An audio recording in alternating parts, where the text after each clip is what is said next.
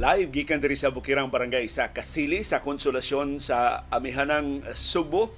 Malipayong Martes sa buntag Subo, Kabisayan ug Mindanao ug tanang mga Bisaya sa nagkalaylain nga kanasuran sa kalibutan nga nakachamba og tune in live sa atong broadcast karong buntaga. Karong buntaga ang atong kahimtang sa panahon nagkabugnaw na ta dinhi sa syudad ug sa probinsya sa Subo at least ini kakadlawon. Hapit na gitiyali mo patighog ang amihan nga nanakaron sa amihanan ug tunga-tunga nga bahin sa Luzon ang Metro Manila wa pay amihan hangtod ning kigayon na sama nato dinhi sa Subo sa tibuok Kabisayan ug sa Mindanao localized thunderstorms lang gihapon ang nagdominar sa atong kahimtang sa panahon pero perting uwan na mo diri sa kasili sa konsolasyon kagabi. Kumusta man ang inyong kahimtang sa panahon? Doon natin latest weather forecast karong buntaga. Karong buntaga sa atong susihon ang dako kayong saka sa presyo sa lana gipatuman sa mga oil companies dinhi sa ato sa Subo o sa tibok Central Visayas balitad ang nahitabo. Opposite ang nahitabo sa world market ni tibugsok og 2% dulan duha ka dolyar kada baril ang tibugsok sa presyo sa lana sa merkado sa kalibutan tungod sa paglampos sa diplomasya. Kamantay mo wa pa ilusan ang ground offensive sa Israel dito sa Gaza. Kalampusan na sa diplomasya gipanguluhan sa Estados Unidos, sa European Union o sa ubang kanasuran pagkumpinser sa Israel ayaw una og ground offensive kay tingali madara ni sabot-sabot ang pagpalingkawas sa mga bihag sa Hamas nga dili kinahanglan ilusad ang ground offensive sa Israel aron sa pagpalingkawas nila. Pero nabahin ang katawhan sa Israel sa all-out offensive aron mapapas na ang Hamas diha sa Gaza o ingon man sa pakigsabot-sabot sa Hamas nga i-prioritize ang safety sa mga bihag aron dili intawon sila mamiligro ining lusad na sa ground offensive diha sa Gaza sa mga ground troops sa Israel. Samtang doon tay latest atong whistleblower sa Land Transportation Franchising and Regulatory Board tungod sa kapakyas pagpresentar og mga ebidensya sa iyang pasangil sa pangrakot sa LTFRB, siya na hinoy gitanggong sa House of Representatives. Mao ni nakabalitad sa itong mga balaod ining nasura. Ang mga whistleblowers na hinuon mo initan. Pero kini kong whistleblower sa LTFRB taphaw man ni niluwat siyang expose diya iyang gibakwi unya na hinayak naman. Og lusad og investigasyon. Ang National Bureau of Investigation. Og ang mga sakop sa Kongreso. So ang iya ng pagbakwi siya pasangil mo iyang ikasulti sa mga investigador. Pagka Kunya niingon na siya nga istorya ra dito ang iyang gibasihan sa iyang mga pasangil nga gikutahan og tag 2 milyones pesos kada buwan ang tanang regional directors sa LTFRB ug gikutahan og 30 milyones pesos kada buwan ang tibuok LTFRB aw i-remit ngadto ni Transportation Secretary Jaime Bautista ug sa Malacañang. Ato nang isgutan karong buntaga. Karong buntaga sab nagpabiling ubos ang atong pag mga kaso sa COVID-19 sa tibuok Pilipinas pero bantay-bantay ni Saka ang mga kaso sa COVID-19 dinis ato sa Subo o sa Central Visayas, specifically sa Subo, Cebu City. Mo'y kinadaghanan o bagong kaso sa COVID-19 gahapon ang Cebu Province mao'y nagsunod. Doon natin latest nga COVID-19 figures karong buntaga. Samtang sa gubat, koreksyon, sa panagbangga sa barko, sa duha ka panagbangga sa mga barko sa West Philippine Sea nangisog si Defense Secretary Gibo Teodoro na kining China bakakon gyud ni. Human sa panagbangga ningon din ng China nga inyo palang tong gituman ang inyong saad nga i-pull out ng BRP Sierra Madre di ni mahitabo. Gibangilan ba daan ng bakak ingos gibo kinsa may saad Wa may napakitang dokumento ang China nga dunay ni saad pag-pull out sa BRP Sierra Madre. Pero gisigihag balik-balik mo mo ni karakteristik pa sa fake news. Bisag nabisto na nga fake news, sigihan og balik-balik hoping nga makumbinser ang mga tao nga kapuya na lang ang kurihir ug ang, ang fake news na lang mo papilin nga magparug. So, sige ka mo silang insister nga ni saad kuno ang administrasyon ni kanhi Presidente Joseph Estrada nga i-pull out ang BRP uh, Sierra Madre si Erap mao nagpabutang ana BRP Sierra Madre atul na siyang administrasyon nga gibaradero na diha. Ngano siya man sa musaad og pull out? Pero hantod karon kini bakak yun sa China. Kay wa pa man sila na presidente bisan usan lang ka dokumento. Wa sila na presidente bisan usan lang ka video recording Wa sila presentar bisag usa na lang kapamahayag sa ilang opisyal sa China nga nakadungog ko ni kanhi presidente Joseph Estrada nga lisaan pag pull out sa BRP Sierra Madre gikan sa Ayungin Show. So kini pamakak lang gyud ni aron pagtabon ining ilang atraso nga human sila human to lang hudlat-hudlat ba sa pagbabagbabag karon na banggaan na ginila. Anduhag yun ka mga barko sa Pilipinas. Ug ang Estados Unidos ni invoke na sa RP Philippine-US Mutual Defense Treaty na kung maigo gani. Doon na gani armadong atake. Just in case makalimot ang China matintal siya pabuto. Dias mga barko sa Pilipinas matod sa Estados Unidos maglakip ni sa mga barko sa Philippine Coast Guard. Mugamit ang Estados Unidos og pwersa pagpanalipod sa Pilipinas batok sa China.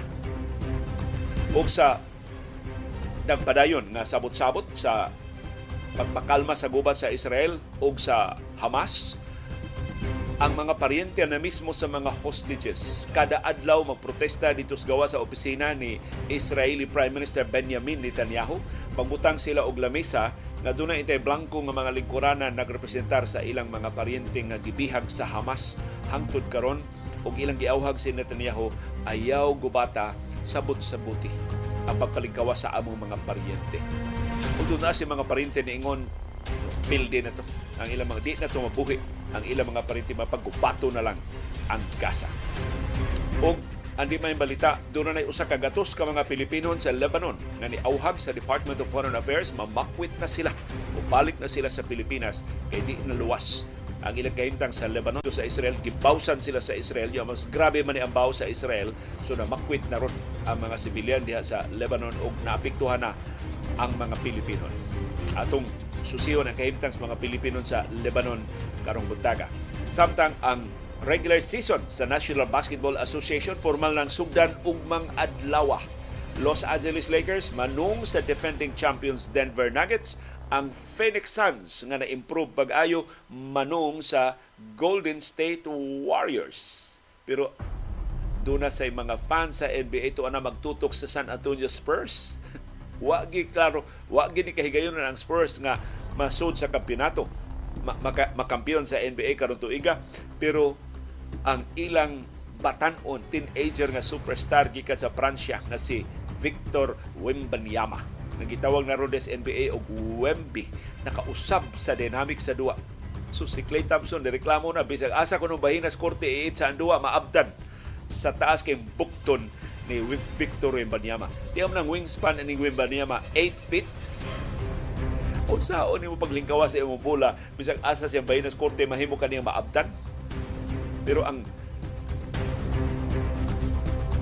modest nga ambisyon sa San Antonio Spurs sa naparing season sa pagsugod na sa season mao nga mabalik lang sila sa playoffs. Human sa pila ka tuig nga nagmingaw ang San Antonio Spurs. Og sa atong viewers views ang inyong mga opinion sa mga isyong natuki o wa matuki sa atong mga programa.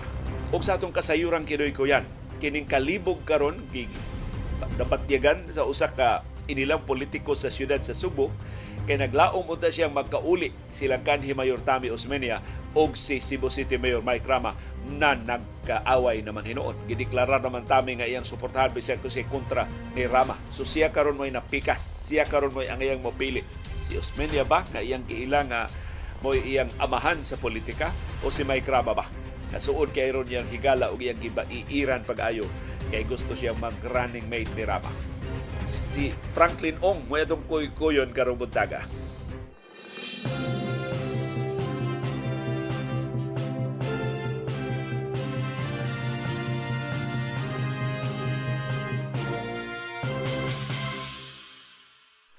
Una, ang atong sayop. Unahon nato pagkurihir ang atong sayop sa di pa nato makalimtan. Nasayop ko sa akong pagkwinta sa mga holidays gahapon nga gisunod nako ang holiday sa October 30 Dayon gisulod nako ang holiday sa November 1 ug November 2. Naa man day October 31 pastilan. Wa mo gud koy limtong kalendar diri og Lion Tiger calendar diri sa akong gamayng kwarto nga gihimuan ining maong broadcast. So pasayloa nalaktawan nako ang October 31 nga mo'y adlaw Martes. So ang Lunes holiday na na, special holiday October 30. Ang October 31 wa pay deklarasyon ng Malacañang. Akong gi-check karong dayong sugod na to karong buntag wa pay deklarasyon ang Malacañang mag-holiday ba sa October 31. So ato pa nang paaboton kay ganahan man kinig holiday economics si presidente Ferdinand Marcos Jr. tingali kun dunay deklarasyon. Ang gideklarar nga holiday ang October 31 last year pa na. So mo nakapalipat sa pipila nato ka viewers nga na may deklarasyon ang Malacañang Liw nga holiday ang October 31 last year na to 2022. Wa pay deklarasyon para karon tuiga 2023. Ato pa nang paaboton. Na mablangko naggamay ang October 31 inig ka Miyerkules mauna ang November 1, special holiday na sana, o November 2, special holiday sab. So, na sandwich sa tulo ka holidays ang October 31. O wa pay deklarasyon ang Malacañang atong paaboton, wa pa man say Oktubre 24 pa man sab. Doon na pay igo nga panahon. Pero langay na ang deklarasyon last year sa October 31 is a special non-working holiday gihimo sa Malacañang October 18. October 24 na ta. Wa pay deklarasyon ang Malacanang. Atong paabuton karong adlaw tingali kon na busy lang ang Malacanang, daghan tingali sila og mga parties nga giplano og uh, gipahigayon mauna nga usahay ang labing importanteng dinalian nga mga pangutana sa atong nasod ug sa atong katawhan mo uh, ilang mataligaman. So atong klarohon sa yupta sa atong paggiganid na pahibaw gahapon nga sunod-sunod ang holiday sa October 31, November 1, November 2, naa day October 31 in between nga wa pa ideklara sa Malacañang kung holiday ba. Pero doon na niniewhag, holiday man nagdili, leave na lang. Pananghid dala sa imong kumpanya mo, leave ka aron straight ka ng krabiha sa weekend, no? Next week. Sabado, Domingo, Lunes, ang Martes, radio ng trabaho, Merkulis ug Huybes. Perting taasa anang maong weekend labi na gyud kung ideklarar ni Presidente Ferdinand Marcos Jr. nga by the way wa pa niya himua hangtod karon nga special non-working holiday sab ang October 31. Pero atong paabuton sa mosunod nga mga adlaw kung unsay himuon sa Malacañang.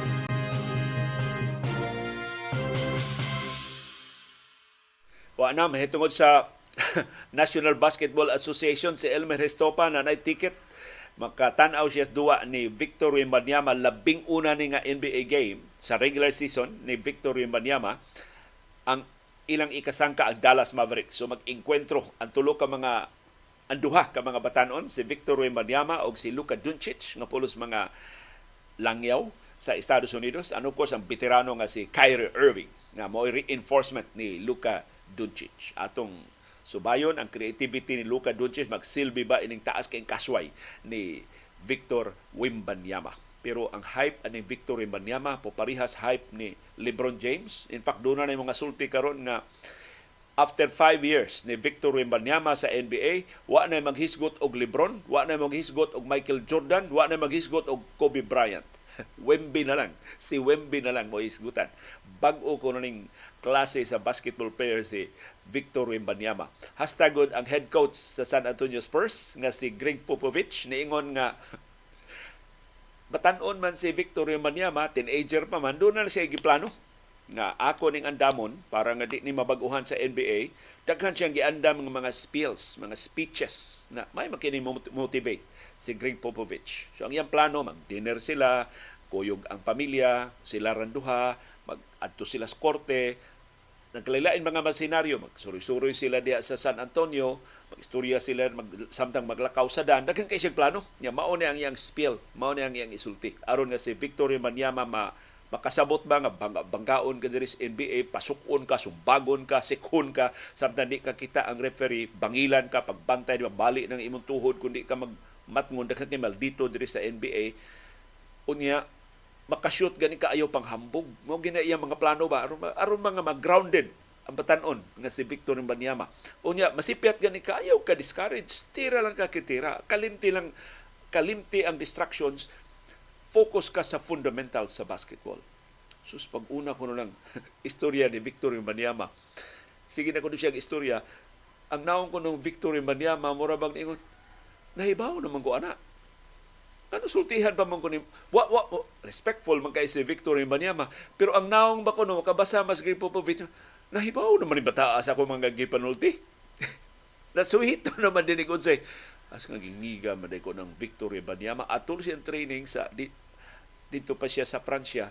Kada adlaw sigihan siya og motivate sa iyang naman ni team na management team ni si Victor Banyama may nagdumaan ang iyang mga endorsements may nagdumaan ang iyang kinatibuk-an nga career sa National Basketball Association si Victor Banyama mas andam pa ning LeBron James o ni Michael Jordan sa ilang pagsugod og duwa sa National Basketball Association. Of course, si Victor Wembanyama naka-benefit sa eksperyensya ni Michael Jordan, ni LeBron James, o ni Kobe Bryant. Kasi si LeBron o Kobe pareha man nga gikas high school nga ni diretso og layat sa National Basketball Association. So atong tan-awon, maka-live up ba sa hype si Victor Wembanyama? Isip labing bag-o nga superstar sa National Basketball Association.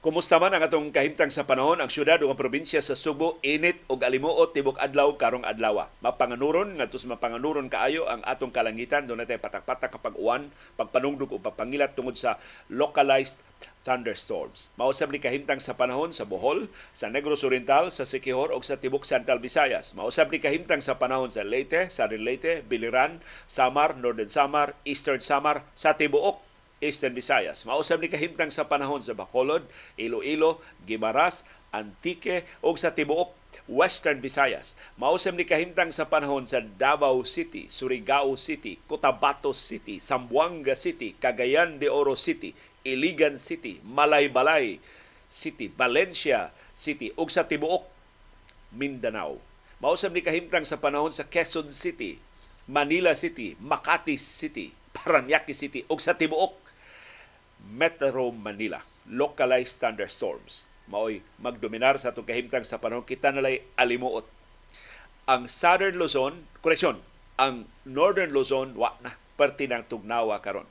Pero si Engineer Catalino Lucero Davis na tuas Quezon City ningo nagsugod na kunog tugnaw. Kini taga pag-asa man ni retired ni nga dakong opisyal sa pag-asa si Engineer Davis na taga Argao tuwa na magpuyo sa Quezon City nagsugod na kuno silang tugnaw dito sa Quezon City. So hopefully sa mosunod nga mga adlaw mupatighog pa ginang amihan dinhi sa ato sa Visayas ug sa Mindanao aron makaambit na sabta sa katugnaw nga gisaad sa amihan. Kay grabing init og alimuot nga gibilin sa habagat. Bisag nibiya na siya nagpabilit ang init og alimuot although doon na timaan sa tugnaw, mas tugnaw na ang kadlawon dinhi sa among bukirang barangay sa Kasili sa Konsolasyon. Unsay aktual ninyo nga kahimtang sa panahon Nag-uwan ba sab mo kagabi eh, sama diri sa amo? Nag-uwan ba mo karong kadlawon? Pati basaa sa among uh, palibot. Wa kay baw nagpalin batong uwan hantod sa pag pangatog na namo uh, kagabi ibutang palihog ang aktual nga kahimtang sa panahon sino tagsa-tagsa ka mga lugar. Diha sa atong comment box aron nga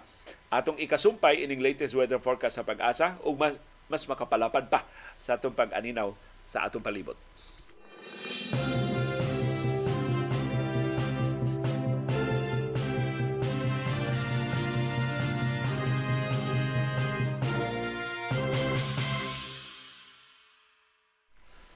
May gihapon sa kahimtang sa panahon ni ay Roro vessel nga nasangad dito sa kadagatan sa isla sa Bantayan. Ang roll-on, roll-off vessel na nagda og kapin 200 ka mga pasahero ang nasangad dito sa mabaw nga bahin sa kadagatan sa lungsod sa Madridejos sa isla sa Bantayan sa amihanang tumoy sa Subo. Giila sa Philippine Coast Guard ang nasangad nga barko nga mao ang MV Filipinas Butuan ang ruta ini padung sa siyudad sa Iloilo. Adto ning Domingo sa gabi siya nasangad. Matod sa mga tripulante sa pasyonang investigasyon sa Philippine Coast Guard nga pagsugat nila ining naglawig sila sa barko nasugatan nila ang usa ka fish cage mga 1.5 nautical miles gikan sa barangay Kaungkod sa lungsod sa Madridejos sa Isla Samantayan ang Roro vessel nilikay sa fish cage. So, dito man siya padung mabaw, nasangad dahil siya. Kinatibuk ang 239 ka mga pasahero o mga tripulante ang naluwas. Gikan sa nasangan nga barko way bisan usa nga naangol. Pasalamat way bisan usa nga namatay. O nasamdan atol sa insidente. Sigon sa Philippine Coast Guard nga ang kapitan sa barko ni pahibaw dayon sa Coast Guard sa nahitabo nila. Gipahibaw sab sa kapitan sa barko ang Philippine Coast Guard nga dunay oil leakage. So dunay lana gikas barko na yabo ngadto sa dagat tungod sa ilang pagkasangad. Gipadad-an dayon og tuto ka mga bangka. Sus dili Coast Guard vessel mga bak kay mabaw man mga bangka mo gipada aron sa paghakot sa mga pasayro o sa ilang kabtangan o sa mga tripulante ngadto na sa Madre de Dios. Dito sila karon dito sila ipa dito sila modangop sa Kota Park. Kanang nindot kay nga Kota Park diha sa lungsod sa Madre de Dios. Matod sa Philippine Coast Guard, mo deploy din sila og oil spill boom. Mo deploy din sila og mga absorbent pads. Palibutan nila kining lugar nga dunay oil spill aron dili ni makakatap sa uwan pang bahin sa kadagatan diha sa isla sa Bantayan, makontrolar ang oil leak sa di pa intaw ni makapatay sa mga isda o magaguba sa mga corals o sa ubang maritime resources diha sa kadagatan sa Madre de Dios. So salamat nga luwas ang mga pasahero pero kahasol ini. Amot pamilyar ba ning kapitan sa nganong likay Mrs. Fiskage diri hinuon sila mapunta sa mabaw nga bahin sa kadagatan. Kundi siya pamilyar, ma-excuse siya pero pamilyar siya, nagtanga ba siya? Or kini kuno paglawig di man kapitan may magdain. Usay kapitan mag-inom naman na diha. Ini lawig mga usay gani kuno mga usay tawag anang interns sa barko. Maura man kuno mga trainees maura kuno pa mga apprentice. Maura kuno pa dumalahon sa barko. Hinaot nga tarungon nag-imbestigar sa Philippine Coast Guard aron makat-on ang uban pa mga barko nga dili ni masubli kining maong insidente. Kining Kota Park diya sa Madridejos public park ni nga nagatubang ginis dagat usa ni sa mga tourist destinations diha sa lungsod sa Madridejos. Kabahin aning Kota Park mao ang Fort of Kota. Usa na ka triangular nga Spanish fort gitukod na atong 1790s. Dugay na kayo nga gitukod kanang maong kota diha sa Madridejos aron pagpanalipod na sa isla sa Bantayan gikan sa mga pirata. So balawarte man diri sa ato kining fort gitukod ni para ana nga ang mga pirata katong gipanguluhan nilang Sultan Kudarat sa una mong mang-raid din sa ato sa Subo mabantayan sa mga katsila pasudlon diha tanang mga mulupyo sa kota aron dili mahilabtan sa mga pirata. Mao na nga kasagaran sa atong mga simbahan sa karaan nga sa panahon sa Katsila tanaw atong mga simbahan mga baga kay bungbong tag-as kay koral No, tagas kay bongbong nga dili ma nya pulo sementado nga dili masunog gikan sa gawas. So ang mga nya, grabe kay impultahan, lingon kay impultahan kay ang mga mulupyo adto pataguon sa simbahan aron ang mga pirata way ma daw-daw diri sa gawas. Mao to ilang tuyo sa una pero ang fort karon diha sa Madre Deos naguba na pero padayon na nga ni tanyag og stunning view sa kadagatan sa Visayan Sea o sa kinatibuk-an sa isla sa Bantayan. Kay mga man disenyo sa kota nga mahimo siyang watchtower, mahimo siyang murag tungtunganan aron ma maklaro bisag layo pa ang mga pirata nga nagdanga-danga na pag-atake, pagpangawat na sa diya sa isla.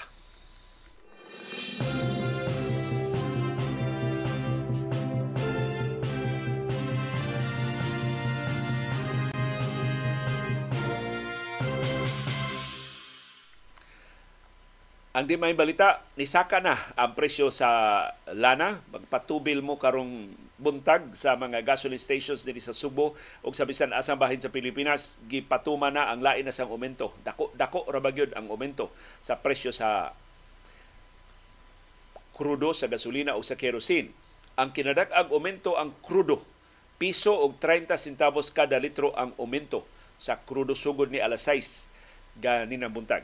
So 42 minutes ago gipatuma na kini maong aumento. Ang gasolina, hapit gyud piso ang aumento, 95 centavos kada litro ang aumento sa gasolina. Ang kerosene, 1.25 kada litro ang aumento sa kerosene.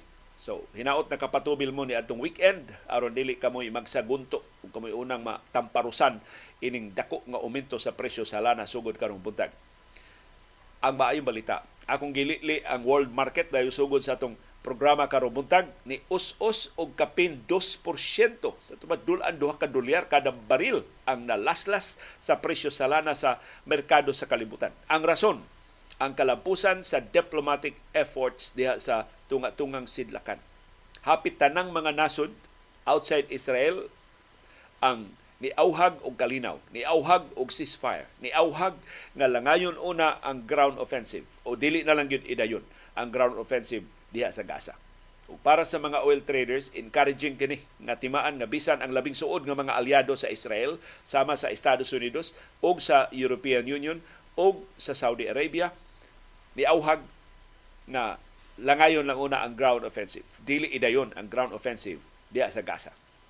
Og the fact nga wa pay ground offensive nga nahitabo kapina duha ka semana human sa pag-atake sa Hamas nga nipatay bangis nga nipatay sa mga sibilyan o mga sundawong Israeli timaan na nga ang Israel na minaw. Kay kung ang Estados Unidos na sa gumutingog o ubang aliado mga nasod, wa man kapilian ng Israel. Maminaw gyud ang Israel. Paisog-isog lang na si Israeli Prime Minister Benjamin Netanyahu, pero under the bunal na siya ni US President Joe Biden. Only because ang kinadak-ang suporta sa Israel nagikan sa Estados Unidos. Kung simba ko mo abandonar ang Estados Unidos sa Israel, patay ang Israel. Wa na'y manalipod niya. Gikan siya siling mga nasod nga Arabo nga naglungot-lungot niya sud sa, sa daghan ng katuigan. Ang suporta sa Estados Unidos o sa ubang kanasuran. And of course, ang kaisog sa Israel, ang modernong teknolohiya sa gubat sa Israel, mao'y hinungdan. Ngano nga ang Israel dili mahadlok. Bisan pag gidungan na bitaw nag-atake ang Israel di adto sa iyang silingan nga mga nasod nga Arabo ni daog man ang Israel.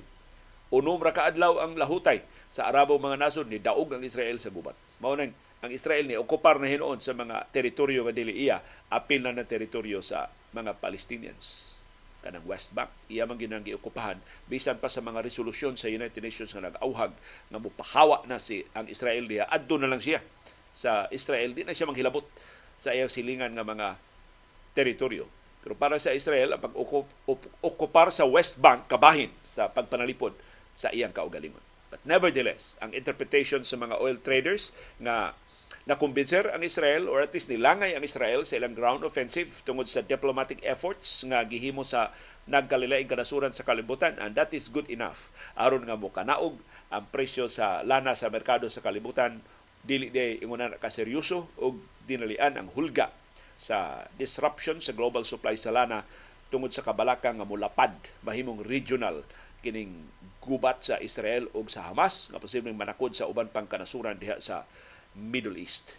Gipasangilan sa Israel ang Iran nga maoy nagsigi og pangintriga, nagsigi og pangumbinser sa armado mga grupo sama sa mga Hezbollah sa pagparin pag-atake sa Israel aron mulapad pagid ang gubat og maapektuhan ang mas daghan nga mga nasod og makaangkon ang Iran og kahigayunan sa pagsud sa gubat aron makabawsab siya sa Israel. Kay kanunay man sila gipakauwawan sa Israel. Sus, pila na ka plano sa Iran pag enrich ang ilang plantang nuklear nga gikawat sa Israel ngilngig maganing intelligence operatives ang Israel pero mauni ang hinungdan nga nung us-us ang presyo sa lana sa merkado sa kalibutan tungod sa kalampusan sa diplomasya paglangay hinaot makanselar na lang yun sa hingpit ang ground offensive sa Israel diya sa Gaza.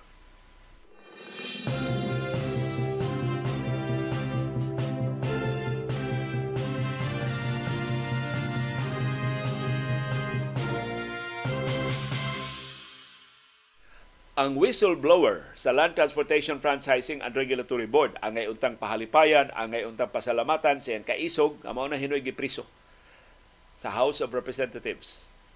Kay pagpangutana nga hapon, ni angko na siya nga katong iyang gi-expose nga kahiwian sa LTFRB, sulti-sulti ra to. Mga huhungihong ra to. Wa gyud no siya ebidensya Nikalit lang kawa ang ang gipasalig nga screenshots sa exchange of messages sa pagbungat na tag 5 milyones kada 5 milyones pesos ang kada transaksyon. Mabag-ong ruta man, mabag-ong prangkisa man ang pangayoon sa mga transport groups o transport operators. Napapas na tong audio recording siyang giingon nga 30 million pesos kada buwan ang kota sa LTFRB i-remit ngadto sa DOTR aron ma-remit ngadto sa Malacañang. Maglakip na sa 2 million pesos kada buwan nga kota sa kada regional director sa LTFRB. So, wa man siya na presentar nga ebidensya, si Jeff Tumbado gipapriso.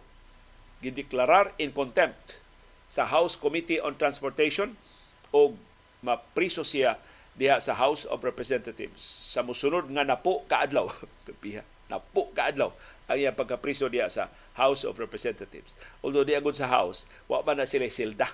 Pero naay plano ang House ug Senado maghimo gid sila silda aron ihansak gid nila kay hayahay kay ng mga pineriso diha sa House ug sa Senado. Aircon ng ilang kwarto na sila tarong nga higdaanan libre ilang board and lodging. Libre man ilang pagkaon ang aglunusan sila gutom diya sa House of Representatives. Niya binilyon ba na ang budget pagkaon diya sa House? So mapiska na sila alam mo lamian kay mga burger lamian kay nga mga potahe nga kada adlaw gihuka diha sa kusina sa House of Representatives na kinis tumbado unsa pa may ang ipresentar iya naman gibakoy ang iyang pasangil pero despite nga ilang gibako iyang pasangil, gipatawag gihapon siya sa House of Representatives ug sa National Bureau of Investigation. Hoping ay iya bakwi o nang iyang pagbakwi. Talaw, nahali na ni Stombado. Di, di tamahibaw unsay tinuod nga rason sa iyang pagbakwi pero nahali na ni Stombado. Either nahalin sa kwarta or nahudlat na. Nakumbinser na siya nga gusto siyang mabuhi og dugay, di na lang niya padayuno ng iyang pag-expose sa mga kahiwian diya sa Land Transportation Franchising and Regulatory Board. Pero niangkon si Tumbado, wa siya personal knowledge sa mga gipasangil niya nga pangurakot batok sa gisuspenso nga pangu sa Land Transportation Franchising and Regulatory Board na si Attorney Chofilo Guades III o ni Transportation Secretary Jaime Bautista o sa Office of the President. Wa na sa niya isguti kinsa ang mamling na init ang mga kongresista kay apil sa gisgutan although di na si tumbado may nagisgut ini kundi ang transport groups nga iyang gidangpan. Kay dito siya nangup sa mga transport groups. Ang Manibela mo iyang gidangpan ug ningon ang Manibela usas gitugan ni tumbado nila angan sa duha ka kongresista na maka-apil sa kuno ining pangwarta diha sa doon na sa bahin ining pangwarta diha sa Land Transportation Franchising and Regulatory Board. So mao nay gikasukan sa mga kongresista nga na-apil sila ining maong expose ni Tumbado. Na kinis Tumbado ipatawag na sab ni siya sa mga senador kay pero ang sentro sa investigasyon sa mga senador, nganong gibakwi niya ang iyang mga pasangil. Dili na ang iyang expose. Kaya sa pamamahimo, di naman niya pamatudan ang iyang expose. And obviously, wa niya i-turn over nga to sa Manibela ang iyang giingon nga mga ebidensya. Nituo sa Manibela sa iyang say-so nga doon na siya mga ebidensya, mga dokumento, screenshots ug audio recordings sa iyang expose si Kongresista Romeo Acop na mo'y chairperson sa House Committee on Transportation. Niingon, I am hereby citing Mr. Tumbado in contempt and ordering him detained in this Congress for a maximum number of 10 days. So kinatasaan na niya nga priso, mahimo siyang mapagawas og masayo kung I don't know, mo presentar siyang ebidensya, mga isyak pasaylo, mausab na sa mga huna-huna, or mo gusto tayo sa mga kongresista mo deklara si Tumbado why kongresista nga na-appeal sa akong expose? Buutan kay ni mga kongresista. Sila labing, sila labing tarong sa mga politiko din sa Pilipinas. Pataka ra gitong ako nga pagpasangil sa duha nila ka mga kauban. Si Tumbado kanhi executive assistant ni Guadis. Nangay siya siya pasaylo ngadto ni Guadis o ni Transportation Secretary Jaime Bautista o sa Office of the President nga naapil sa iyang mga pasangil nitugan si Tumbado sa mga kongresista nga nagsukit-sukit niya kagahapon nga pag butyag niya sa mga anomalya sa LTFRB, gitawgan dayon siya ni Guadis. Nagsulti sila mahitungod sa mga pasangil ug nagkauyon silang duha nga di magkinihaay. Batok sa usag-usa. Mato ni Tumbado, ang sabi po niya, sabot niya si Guadis, bigyan ko po siya ng pangalawang buhay. Yung reputasyon po niya, yung career po niya, I did it, the recantation, out of humanitarian consideration po. Sumusabot na pagduda. Si Guadis din nakakumbinser niya sa pagbakwi sa iyang mga pasangil. Nya iya ko nung gibakwi ang pasangil tungod sa humanitarian reason. Dili tungod kay di tinuod ang iyang mga pasangil. As kapaita. Of course, di na ni mutugan si Tumbado unsa gihaylo ni Guadis niya, gihudlat ba siyang Guadis o gibayran ba siya?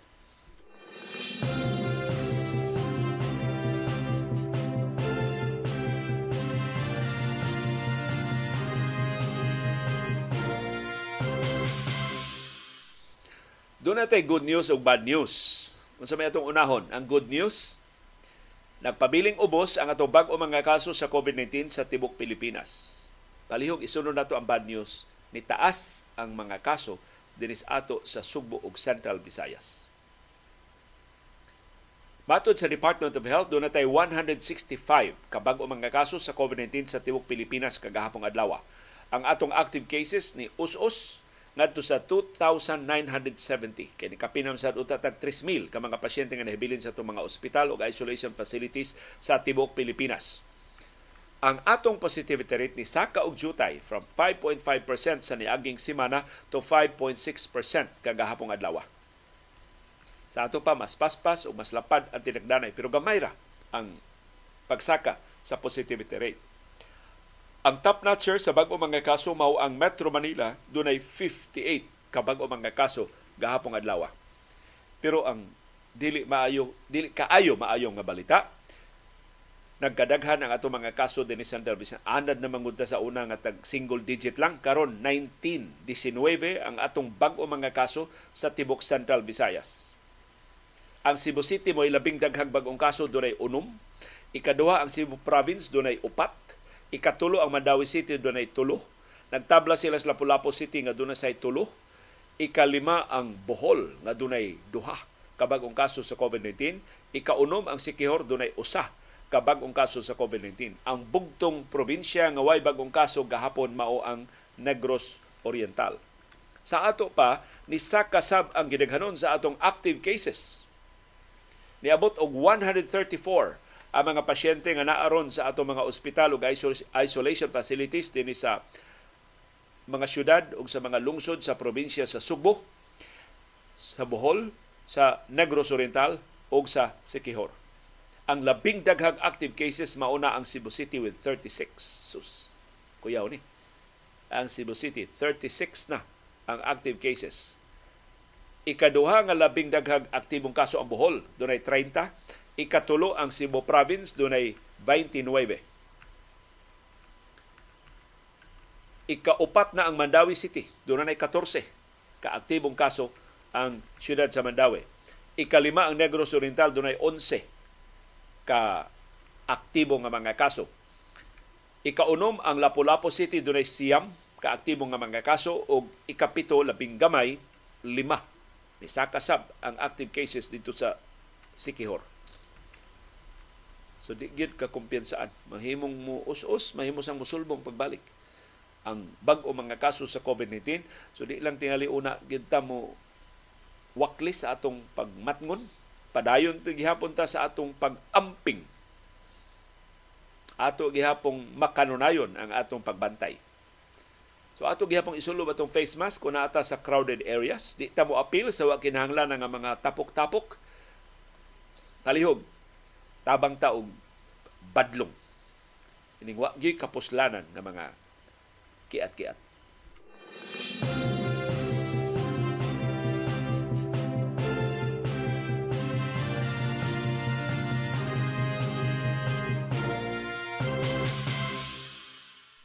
Arita sa maayong balita, sa di pa mo mamasangil nga pulos da utang balita ang among giandam ninyo karong buntaga, ang maing balita mao nga graduado sa Sugbo Top Notcher sa Forester Licensure Examination. Kining maong kurso maposlano ni kay mao ni ang, ang mga foresters mao mo duma, mao mo atiman, mao mo palambo pagbalik sa atong kalasangan. Mao mo, mo supervisar ni pagpananom nato og mga kahoy aron nga mo balik og berde ang atong kabukiran dinhi sa Subo Dili lang ni top notcher nga apil sa top 10, siya gi top 1. Siya gi top scorer sa Forester Licensure Examination Siya graduado sa Cebu Technological University Argao Campus. Ngilngiga sa CTU Argao. Ang ilang graduado top scorer sa October 2023 Foresters Licensure Examination nga gipahigayon karong buwan sa Oktubre. 1,076 ang nakapasar out of 1,947 na nikuha sa pasulit. Sa ito pa, 55% mayoriya sa mga nikuha sa Forester's Licensure Examination ang nakapasar. Ang number one, wa ang anga, taga Sitio Argao, si Maricel Payusan Carrion. Sus, taga Argao mong gining apelido ha. Congratulations Maricel Payusan Carrion. Ikay top 1, number 1 sa Foresters Board Exam. Karong buwan na. Graduado si Maricel Payusan Carrion sa Cebu Technological University Argao Campus. Pero daghan kay mo bugal-bugal aning CTU nga bati, quality, ambot unsay pagpatudlo ra sa school administration sa CTU giunsa na nila. Agresibo kayo ang expansion sa quantity pero ang quality sa ilang mga graduado wa sad mabiyay. Og na, makita na sa mga top notchers nila, di lang sa engineering, di lang sa education, hasta karon oh, sa foresters licensure examination. Sila top notcher. Yeah, dili lang ang CTU main campus diha sa Cebu City, hashtag CTU campuses sa Danao, sa Carmen, karon sa Argao. Kilngiga sa Cebu Technological University. Kaniadto kini go CTU suod kini sa among kasing-kasing sa DYAB o sa ABS-CBN kay sila gyud ang among suki nga venue sa Grand Halad sa kapamilya. Now, of course, ang kadakuan sa CTO na ingon sus kining CTO Leo na popular ni tungod sa ABS-CBN. Kay kada plug ninyo sa Grand Halad maapil man ang CTU main campus nga mo ilang venue, mo atong venue sa piyesta sa libre nga mga pangalagan. Dunay usa ka kanhi presidente sa CTU sa panahon pa ning Dr. Greg Gamboa, pasaylua di na ko kahinomdom sa ngan sa maong presidente pero ingon siya diri sa City Ulio ang among capacity sa mga estudyante murag libo ra man to kapin 2,000 ba to lubing dagan mao ra na ilang kapasidad sa ilang mga classrooms sa ilang school buildings sa CTU ang ilan ang ilan ay kunong carrying capacity so ang kapasidad nga ilang madaog sa ilang mga classrooms diya sa CTU main campus murag 2,000 2,500 labing daghan pero among gipalabilio ang among caring capacity. So mo ang ilang estudyante ni abot og dulan 10,000. Kapi na mo tong 10,000 ang ilang mga estudyante. So una kag CTU typical nga adlaw sa ating klase sa CTU na ang mga estudyante mag mag-lecture ubos sa punuas kahoy. Na mga estudyante mag-lecture ana ilang payag-payag nga murang mga beach houses, dili beach houses, murang mga damba sa dili damba, murang cottages sa mga beach resorts. Naa sila diha mag-lecture. Naa diha lecture nga naa sa tent. Ang tent in town ipa doon lang og building aron makadagan sila kung kalit kag bundak ang uwan pero na klase So ang carrying capacity sa City of Gamay pero ang ilang caring capacity unlimited no. So nangutan ako sa usa sa mga deans diha.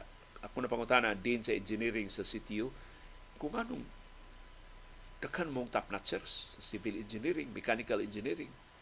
Ingon siya, imbitahon ti kaliyo sa among naman na wing ang CTU para sa engineering. Siya atu aragon na among wing liyo. Naa sa hallway kay nagklase dito sa classroom. This hallway puno sab sa mga estudyante ang hallway. Da digod puno na pay agianan. Pero ay lang pailaliyo ay lang pabantay na aka paminawa unsa gisulti giisgutan sa mga bata. O tuod man di adto ko. Sus ang diskusyon sa mga bata dili showbiz. Dili panlibak sa ilang mga teachers. Ang ilang leksyon doon mga estudyante nga, unsa ganito sulti ni sir? Sa ganito sulti ni ma'am? Mauni, mao tiyan sulti. Unya, kini o, oh, mauni, kuan, mauni, ang yan itong tunan, pagkit sunod, mauni hisgutan. Ang ilang hisgutan, ang ilang klase. unsa ilang nakatunan sa niagi, unsa ilang pangadaman sa umaabot sa ilang mga klase. No wonder. Daghan kay top notchers sa Cebu Technological University. So kin unsa may rason ini do na ginahitabo diha sa CTU. Na bisan sa ilang kakabos, bisan sa ilang kahuot, ang binhi sa excellence na tisok diha sa Cebu Technological University ug mo nang magdag tinakdanay na karon diha ang mga bata. Na nigkamot na in town aron mahawas gikan sa kakabos ang ilang mga pamilya nahibaw sila nga sila gilauman sa ilang mga ginikanan nga makatabang in town sa ila pang mga manghud nga wa pa makatiwa sa pag-eskwela. Ug mo nang mas grabe ang ilang paningkamot diha. Nya lunsay gyud ang ilang kalipay sa pagkat-on and I think mo na yung mga labing importanteng ingrediente sa pag-top o bisan unsa nga board exam. So, pero mo tanong daghanan ni istorya li unsa may trabaho ana mga foresters. Time pa.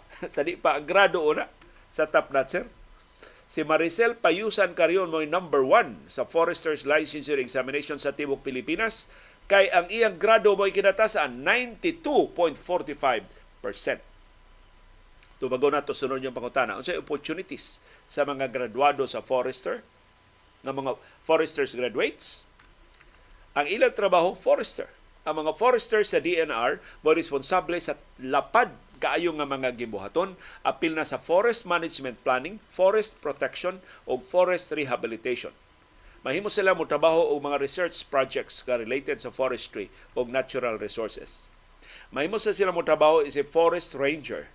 Sila ay magpatrolya sa kalasangan aron pagpanalipod gikan sa kalas pagpanalipod sa kalasangan gikan sa illegal logging ug ubang kalihukan ang mga foresters graduates mahimo sang makatrabaho sa uban pang mga ahensya sa gobyerno gawa sa DNR sa mga non-government organizations sa mga mining companies sus in demand ay kay ni mga foresters sa mga kompanya nila Manny Panglinan o sa ubang mga minero din sa Pilipinas o sa uban pang pribado nga mga kompanya. So congratulations sa brand new nga mga foresters.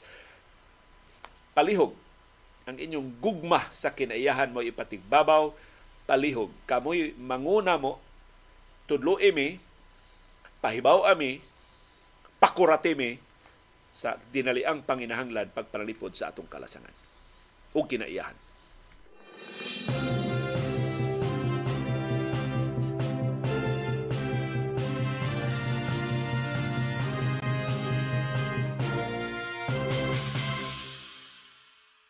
At tubangan sa kalisod panalapi sa Cebu City, wa gani siya makasustener o gasto sa iyang pagtapak sa mga libaong o sa pagsulbad sa problema sa baha.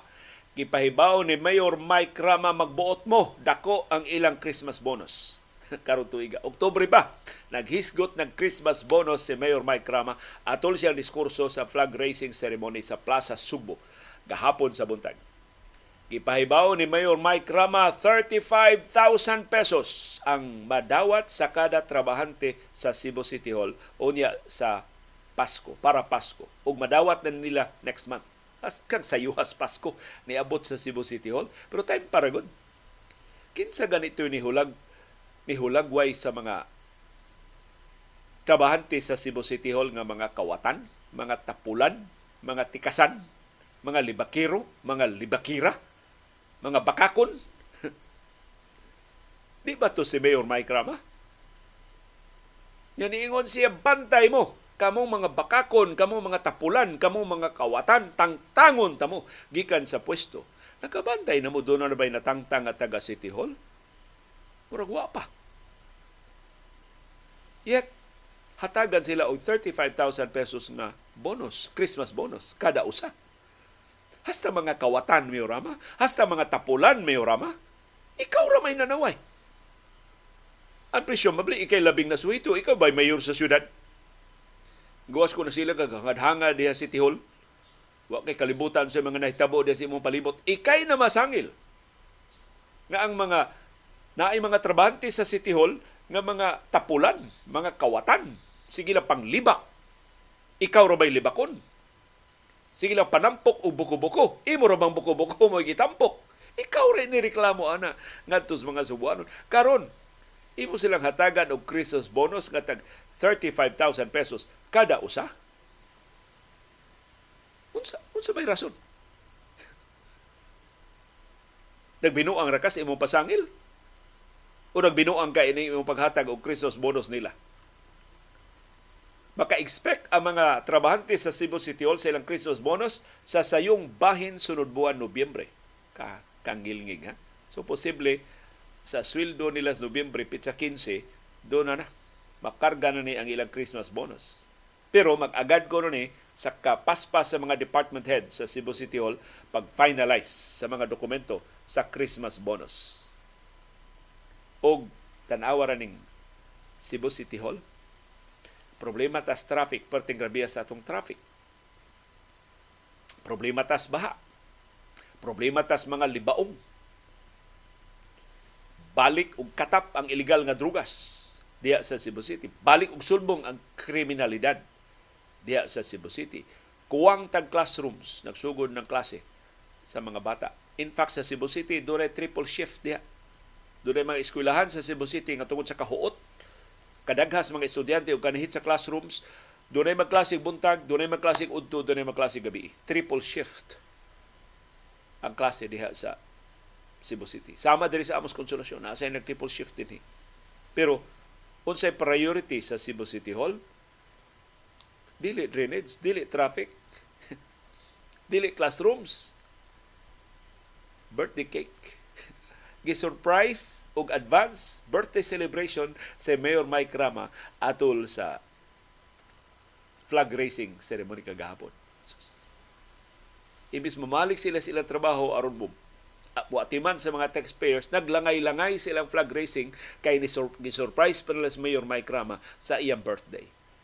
Kay mag-birthday na di ay kuno Mayor Mike Rama karong Sabado, Oktubre 28 daghan kuno kay birthday cakes. Happy tanang departamento nag-andam og birthday cake. Murag na surprise gyud si Mayor Mike Rama sa kay tamis kay pahiyom. Mo ni ganahan ng Mayor Mike Rama. Ang ganahan Mayor Mike Rama sa pagkamayor kanang mga dayan-dayan, kanang mga selebrasyon, kanang mga paukyam sa pwesto dili sa aktual nga trabaho. Of course, may isa mo trabaho si Mayor Mike Rama pero ang distractions mas daghan. Mas daghan ni siya kiat-kiat, mas daghan ni siya mga way kapuslanan ng mga kalihukan nga hopefully na pa siya energy mahibilin para sa pagsulbad sa tinuod ng mga problema sa Cebu City. So kadakong sagpa ini sa mga Subuanon nga ang mga trabahante sa Cebu City Hall gihulagway sa mayor nga mga tapulan, mga tikasan o mga kawatan pero panghatagan og tag 30 35,000 pesos nga Christmas bonus unya na sa sayong bahin sa sunod buwan.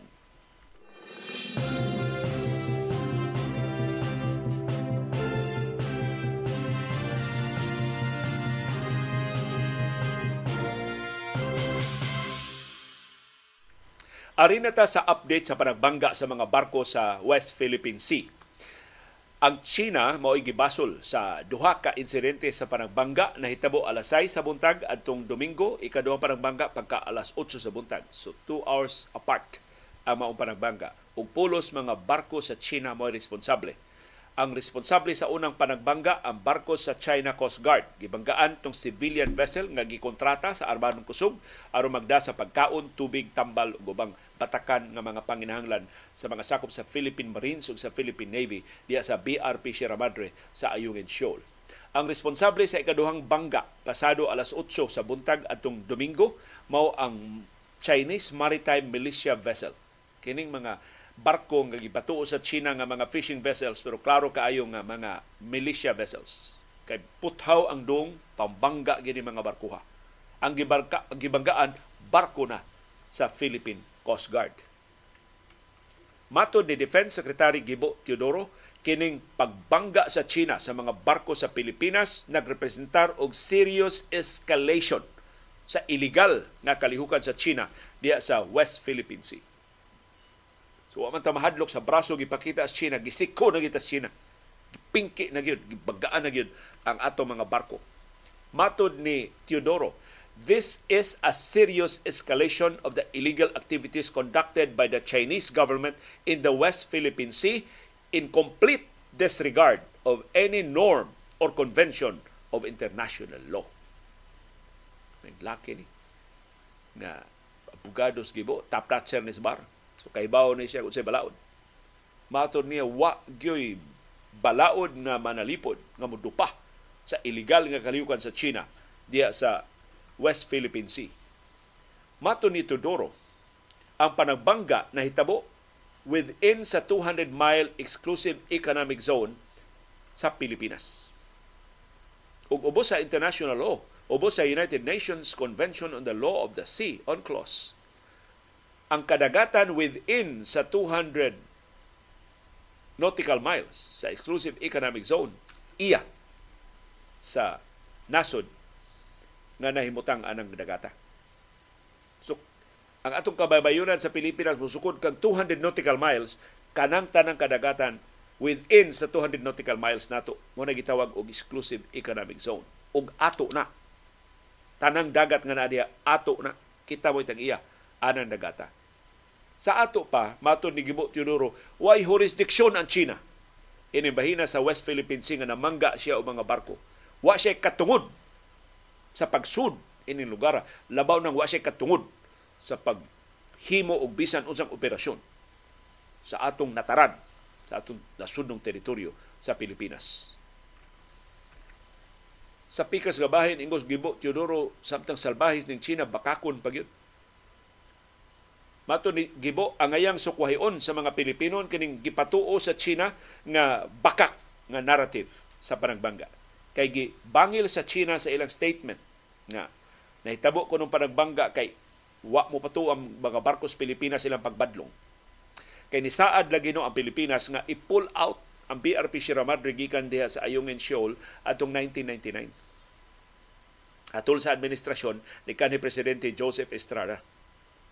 Ingos gibo Teodoro si presidente Marcos mismo nangayo og ebidensya gikan sa China, hay man ang inyong papel, hay mang dokumento nga ni-commit ni saad ang Pilipinas pag pull out sa BRP Sierra Madre. Why napakita ang China? Wa sila ebidensya na napagawas So ningos gibo bakak na. There was another attempt to distort the narrative by saying that there's a supposed promise that has been put to rest already. That there is no promise. And if there ever, and if ever there was such, such was, if ever, which we do not accept, rescinded. so, wa mo'y ebidensya nga ni Saad si Erap natangtang kuhaon ang BRP Sierra Madre but just in case do nagisaad amo na nang ibakwi wa man mo ebidensya amo na nang ibakwi kun doon naman sa ara pero wa may magtuo nga dunay ni saad inyo ng istorya sa China bakak na ninyo sa China maton ni Gibo ang China time and again ni pakita o sa iyang tinuod nga bulok nga bulok nga wa siya kaikog sa kamatuoran. Ug niingon si Gibo, ang dako kay baligho nahitabo ang panagbangga sa bisperas sa pagresume sa ikaduhang hugna sa sabot-sabot sa gisugyot nga Code of Conduct diha sa South China Sea nga ang host mao ang China. Singos gibuon, gibuon sa may naong ikaatubang China siya mo host sa pag tuki sa Code of Conduct aron malinawon ang paglawig diha sa South China Sea. Nya iyang gibanggaan ang mga barko sa Pilipinas the day before. Kay gahapon ang resumption adlang Lunes atong Domingo ang panagbangga na hitabo. Ingos gubo, gibo wa gini uwaw ang China. They were in blatant disregard of international law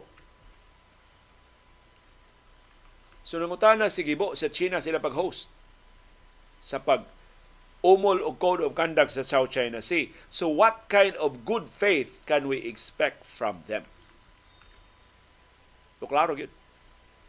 Na dili ka sa liga ng China, dili ka lauman ng China. Kining tanan niya pagarpar nga iyatang higala, iyatang pinangga, iyatang economic partner. Pulos ra ni pag-ulog-ulog. Ang tinuod yung sabaw sa China mo pag-ilog anong dakong bahin sa tong nasudnong teritoryo sa West Philippine Sea na na ay daghan kayong oil deposits, gas deposits sa recto bank Mao na iyang tinuod nga tuyo. Iyang tinuod nga surik buton kung ato siyang tugutan. Pusa dili gyud ta mo sugot nga ang China mangilog sa West Philippine Sea.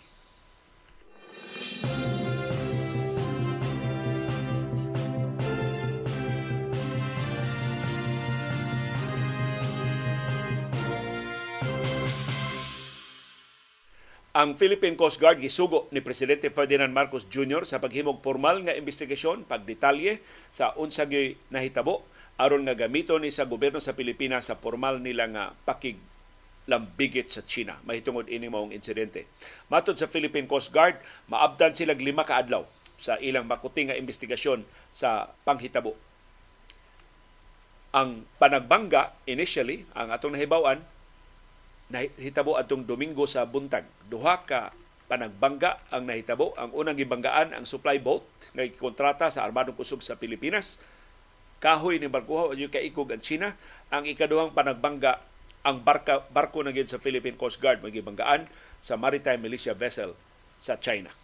Ang tuyo atong maong resupply mission, maong paghatod o pagkaon og ubang supplies ngadto sa natanggong.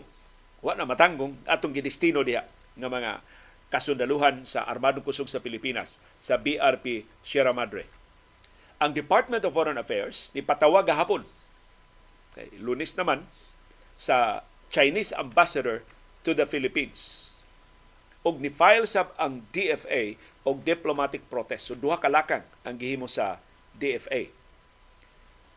Pero wa di dinis Pilipinas ang Chinese ambassador nga si Huang Silian. Motong ang nitubag sa summons sa DFA mao ang ikaduhang labing taas nga opisyal sa Chinese Embassy sa Pilipinas nga si Chinese Embassy Deputy Chief of Mission Zhao Ziyong. Pero si Zhao Ziyong perting isuga. Imbis mangayo og pasaylo sa pagpatawag sa Department of Foreign Affairs, iyang gipadayag ang iyang strong dissatisfaction and firm opposition of the Chinese side to the Philippine side over its vessels' intrusion over its so-called waters. Sus, murag siya pahinoy ng asaba sa Department of Foreign Affairs. Imbis siya magpaupoy-upoy ba kaniya siya sa host country, perti niyang isuga. Iyang gipadayag ang strong dissatisfaction. Wa may malingaw og firm opposition. Kus ganon ming nisupa sa inyong pagsud sa among teritoryo. Na, kita na hinoy squatter sa atong kaugalingong nataran. Ni-insister si Zhao nga ang Ayungin Shoal kabahin sa teritoryo sa China. In fact, ilan na nang ginganlan og Renai Jiao kabahin na sa Nansha Kundao sa China. Nakabahin sa ilang nasundong teritoryo. So, wag kita naganan ining China. Kung nisugot ra sa ta, insultuhon ta sa atong atubangan. Pero mao mo nga nature inigpatawag patubagon man sad nimo ang imong gipatawag. So of course, naguna ang Department of Foreign Affairs sa pagbasa sa diplomatic protest ngadto sa representante sa China And in fairness sa China, wata niya, nila isna ba? Kay kana mo dako kay insulto na ato lang nga wa dinhi ang Chinese ambassador to the Philippines. Hinaot wa dinhi kay kun niya dinhi yung ipadad na pangabaga insulto sab na. Pero pagtingog sa China, gipadayag sab nila ilang pag-insister nga amo ng teritoryo. O kamo mayway katungod sa pagsud diha sa kadagatan sa Ayungin Shoal sa West Philippine Sea. Kinaot ang atong gobyerno sa Pilipinas magpabiling matinud-anon sa atong pagpalipod sa atong nasudong teritoryo bisan ining tanang pagpanghasi o pagpamakak o pagpangilad o pagpapating sa China.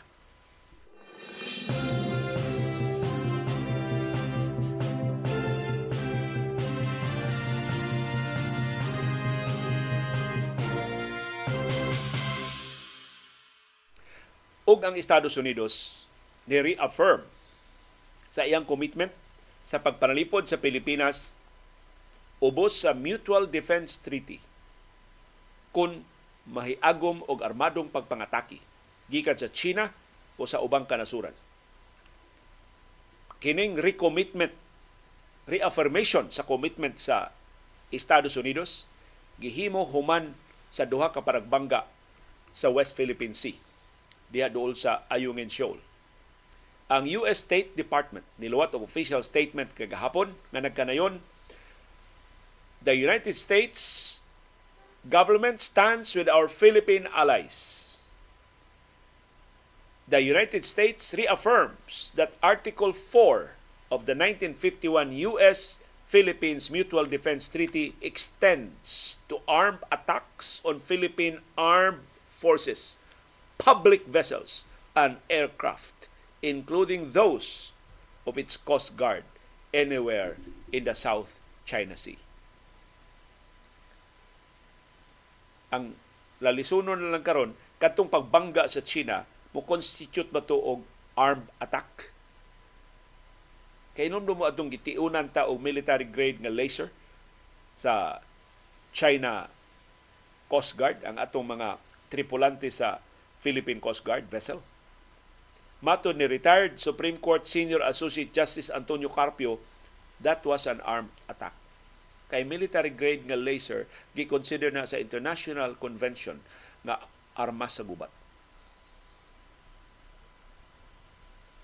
But apparently, ang view ni Carpio wa i-share sa gobyerno sa Pilipinas o sa gobyerno sa Estados Unidos. Wa gi-invoke ang Mutual Defense Treaty. Karon wa pa ni-invoke sa Mutual Defense Treaty pero gi-reaffirm sa Estados Unidos ang iyang commitment na ipalalipdan ang Pilipinas pinagi sa puwersa kung gikinahanglan kung atakiho na simbako ang mga barko o mga eroplano sa Pilipinas. Apil na ang mga barko sa Philippine Coast Guard. Matod sa US State Department, by conducting dangerous maneuvers that caused collisions with Philippine resupply and Coast Guard ships, the People's Republic of China, the PRC Coast Guard, and maritime militia violated international law.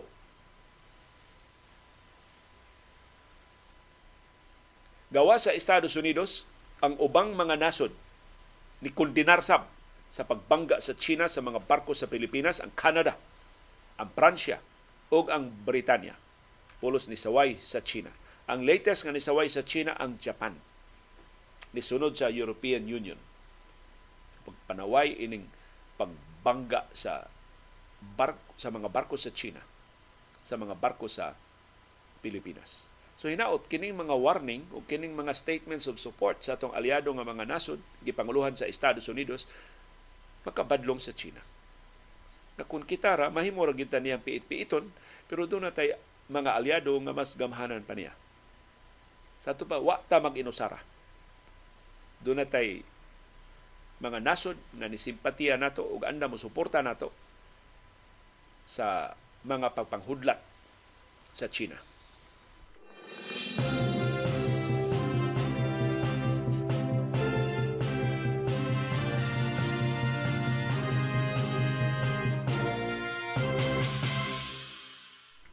Nailhan na kadtong Chinese maritime militia vessel nga nakabangga sa barko sa Philippine Coast Guard.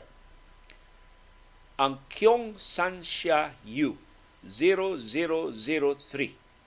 mauni ang maritime militia vessel nga nakabangga. Na ang ngan lang daang mi, ma, mi, maritime militia vessel nagpasabot ko ani murag barko ni pangisdaan nga gilunahan gigamit sa China pero lahi ni Markuha. Sa pagtuon sa mga maritime security experts, ilang natultulan, ilang nailhan nga kining Kyung San siya gipanag-iya o gi-operate sa China. Ang kumpaniyang gipanag-iya sa China maoy na nag-iya og nag-operate aning barko na Kyung San siya nga nakabangga sa itong barko sa Philippine Coast Guard ang tag-iya ini mao ang Sanxia Fisheries Development Corporation na 100% owned by the state. So way sagol, ang China mo'y tag-iya. Ining barkuha. Pinagi sa Sanxia Fisheries Development Corporation. Sa ato pa, public vessel ni sa China. Ang tanang tripulante gikas kapitan ngadto sa oiler trabahante sa People's Republic of China So dili makanigar, dili makapanghunaw ang China og responsibilidad sa pagbangga atong barkuha nga maritime militia vessel to. Wato seminar ang tripulante adto na aksidente rato na atlan rato gisugo gito. Kay China bitag iya ining barkuha. Unya unsa may gibuhat ining maritime militia vessel diya sa Ayungin Shoal? Wa man siya mangisda. Nag-escort escort ra siya. Nagsige lagi siya babag-babag so ang, ang tuyo ra ito paghasi sa resupply mission sa Ayungin Shoal. Nagpagamit siya sa China. O natural lang, kay pinag-iya di siya sa People's Republic of China. Siya di mo tag-iya, ang China di mo employer sa tanang tripulante. Siya, ang China mo tag-iya sa barko, ang China mo employer sa tanang crew at mga barko. Kung sigon sa mga maritime security experts, dito mahitabo ang panagbangga kung wa pato sugua gikan sa tag-as ng mga opisyal sa China Coast Guard o sa People's Liberation Army Navy. May na lang, why naval vessel sa China na hilambigit, pero di na maka-excuse sa China. Ila tong mga barko. Both katong barko sa China Coast Guard nga bangga sa atong gikontrata nga civilian vessel o kadtong maritime militia vessel nga bangga sa barko na gyud sa Philippine Coast Guard. Kapin duha ka semana ra ang kang-a ang gintang gikan sa unang panagbangga ngadto sa ikaduha nga panagbangga. Pulos na itabo diya duol sa Ayungin Shoal atol sa atong resupply mission. Natunay pangutana, unsa may gihimo sa Estados Unidos, giiskortan man ng mga resupply mission. Mao bitaw ning na dokumento. Tanawa ra na mga video sa panagbangga, klaro kaayo. Gikan na na dito sa ibabaw Di ka mag-expect sa Estados Unidos nga nag-atake sa China mo bawas dayo na gubat. Pero madokumento na. Di na manigar sa China. Wa pa'y nagdokumento ato ang China mo ingon. Kami may gibanggaan. Aksidente naman kay itong pagkabanggaa. Di yun aksidente. Ang video makita ang mo. Gibabagan yung atong agianan. Gisikitan yun. Gidutdutan kita sa mga barko sa China. So, kana, usala na ang documentation. Ang lain pag yun nga importante nga input ini tungod sa escort nato nga mga surveillance planes gikan sa Estados Unidos ug sa ubang kanasuran makahibaw na sila unsa man mga maneuvers sa China. Unsa man ilang tendency sa ilang mga crew. Unsa man ilang game plan. So ma- maalkontrahan na na nato. Ug in fact ang ang kamatuoran nga ato na nang nabantayan nakalusot ang atong resupply mission. Bisag gibanggaan ang usa nakalusot ang ikaduha nakahatod gyud og mga pagkaon. Dili magutman o dili ma lununsan sa kauhaw sa kagutom mga sundao sa Pilipinas diya sa BRP Sierra Madre. So nabanggaan ta pero kakita ta paagi unsa ang pagdayon sa resupply mission mainly tungod sa advance information nga ato nakuha sa mga tendencies sa game plan unsay unsay estratehiya sa China unsa niya pagbabag ang ato mga barko so naka-device ito mga paagi unsa to paglusot ang ilang mga blockade.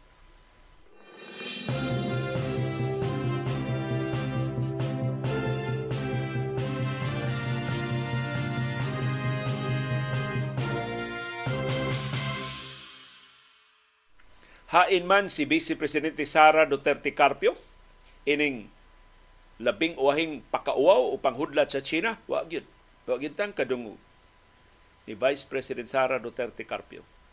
Nalitratuhan siya gahapon dito sa usa ka flower shop sa Purag Flower Garden sa Quezon City kay namilit ko no siya mga buwak o mga tanom kay gusto niya ang iyang bay kay nag siya bay dias Manila iyang punon o mga tanom.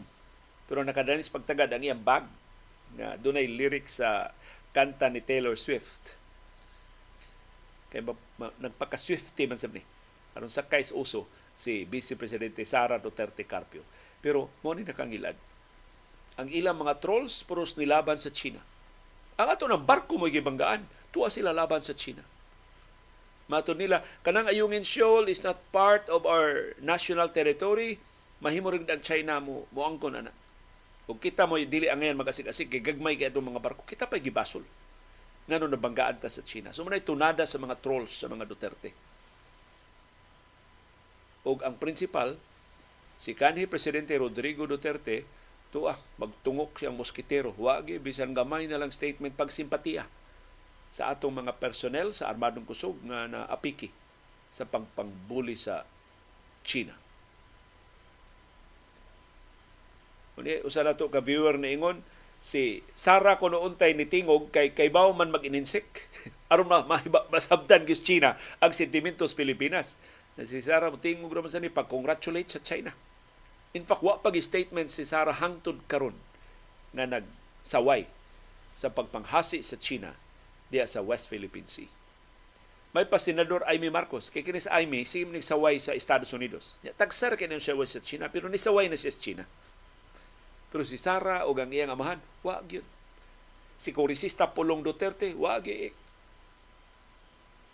Naunta sila sa posisyon ba? Pag, kay, tungod silang kasuod sa China, pagpahibaw sa China, ayaw.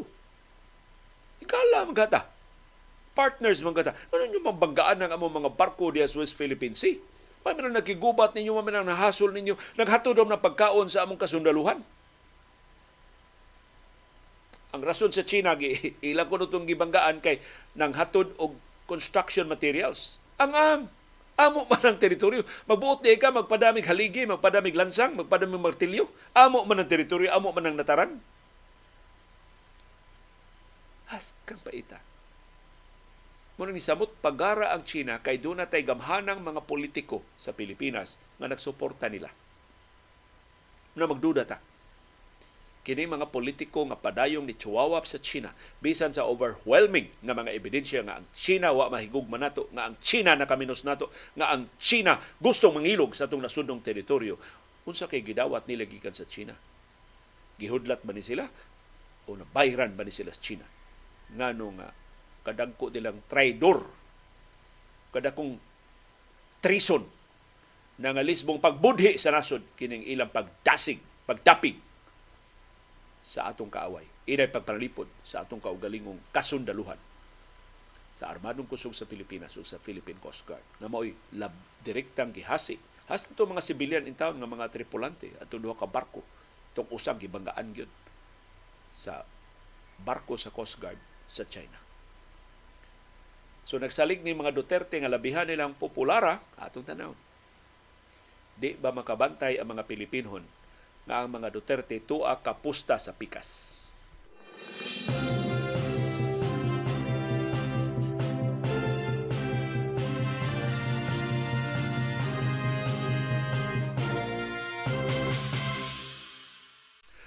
Ang pait ang kahimtang sa mga Pilipino dito sa Lebanon usa ka gatos ka mga Pilipino ni pahibaw na sa Department of Foreign Affairs sa ilang plano pagbiya sa Lebanon. Gusto na silang mobalik, mopauli din sa Pilipinas. Matod sa mga Pilipino, apektado na sila.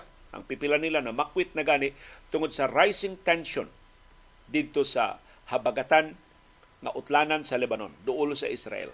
Kay mo man ang lugar ang maigo sa bombardiyo sa Israel sa ilang pagbaw sa bombardiyo sa Hamas. Na nanguna ini ang Hamas Nipalit ang Hamas sa pagpanghasi sa bangis nga pagpamatay sa mga sundao o sibilyan nga Israeli atong Oktubre 7 sugod sa silang bombardiyo. Kining Hezbollah. Kining Hezbollah kontrolado ni sa Iran. Ang nag palihok aning Hezbollah, nagsupply nila mga armas, mao ang Iran. So klaro kayo nga ang Iran isugo sa Hezbollah atakiha ang Israel aron mabahin ang atensyon sa Israel dili makatingob silang mga aten silang atensyon sa Hamas. Pero ang Israel ngilngig man capability niya. Daghan pa kay mga armas o mga bala nagipada ang Estados Unidos sa ubang kanasuran. So makahimo ra gid ang Israel pagbombardiyo sa Lebanon, pagbombardiyo sa Syria, pagpadayon pagbombardiyo sa Hamas sa Gaza. Mahimo ang Israel nga muable o nagkalilain nga mga prente sa gubat. ug ang napiktuhan mao ang mga Pilipino dito sa Southern Lebanon Matod sa Department of Foreign Affairs, dunay 17,500 ka mga Pilipino nga tuwa sa Lebanon. Di ta katuoy ngun ani kadaghan ang mga Pilipino nasa labing tadugon nga mga bahin sa kalibutan. Pero tungod na ni sa kalisod sa atong kinabuhi dinis Pilipinas manglangyaw na lang mga nasod nga wa ganit kahibaw asad dapitas mapa kay mas maayo ang kinabuhi dito. Kay tinuod bisag ang Lebanon na bangkaruta ng ilang ekonomiya pero sigon sa mga Pilipino dito masayahay ang kinabuhi dito sa Lebanon at least di sila magutman lahi din sa ato sa Pilipinas Munang 17,500 ka mga Pilipino nagpabilin sa Lebanon. Pero usak ka gatos nila niingon na gusto na sila mo bakwit. Gusto na silang mopauli sa Pilipinas. Ang Department of Foreign Affairs last week ni isa na sa crisis alert level sa Lebanon ngadto sa 3. So mahimo na ang repatriation. In place na ang repatriation measures sa gobyerno sa Pilipinas. Hinaot tinuod ang press release sa DFA na andam na. Kung dili naman ni matanggong kung maigo na gid hinuon si Bako sa nagpadayon nga gubat sa Hezbollah diya sa Southern Lebanon o sa Israel. Dito mismo sa Israel, mas daghana ang namakwit. O ang United Nations na ingon, gawas sa Gaza ang sunod na tandugon nga sitwasyon kanang Southern Lebanon o ang ubang bahin sa Lebanon. Kay daghan na kayo ang namakwit, daghan na ang na-dislocated. Kaya ang bombardiyo sa Israel nakaigo naman sa, sa kabalayan, nakaigo naman sa mga industriya nakaigo na sa mga pabrika diha sa Southern Lebanon. So manang di na luwas na, na sab ang mga malupyo sa Southern Lebanon. Gawas ining na, usa ka gatos ka mga Pilipino mas daghan pa mga langyaw ang giatiman na sabron sa United Nations. Ug nipasidan ang UN na posible dunay laing humanitarian crisis nga muulbo diha sa Lebanon. Kay mao ni labing seryoso nga exchange of fire tali sa Hezbollah o sa Israel sukad adtong katapusan nilang panag-away sa gubat nga gidasig sab sa Iran. Pero ang Israeli ambassador to the Philippines niingon ang Iran gyud mao ipabilo ining tanan. Maoy nidangilag ining pagpalapad ining gubat batok sa Hamas. Gusto sa Iran mahimong regional, mukatap sa tibok Middle East ang gubat o gipasidanan ng Israel nga dili luwas ang mga Hudeo di lang diya sa Israel kundi sa Estados Unidos, sa Pransya, sa Britanya ug sa ubang kanasuran sa kalibutan. Pero ang maayong balita mao, why ni tuk, tuk why ni tukob sa paon sa Iran. Why ni tuo sa uhag sa Iran paglusad og jihad batok sa mga Hudeo sa nakalilain nga kanasuran sa kalibutan. Umana nga timaan na ang credibility sa Iran dili uh, ana kataas nga bisan ang Arabo nga mga nasod wa dayon mutuo sa Iran. Ug hinaot dili hatagan sa Israel ang Iran og dugang excuse pagpalapad sa conflagration of war diha sa tunga-tungang sidlakan.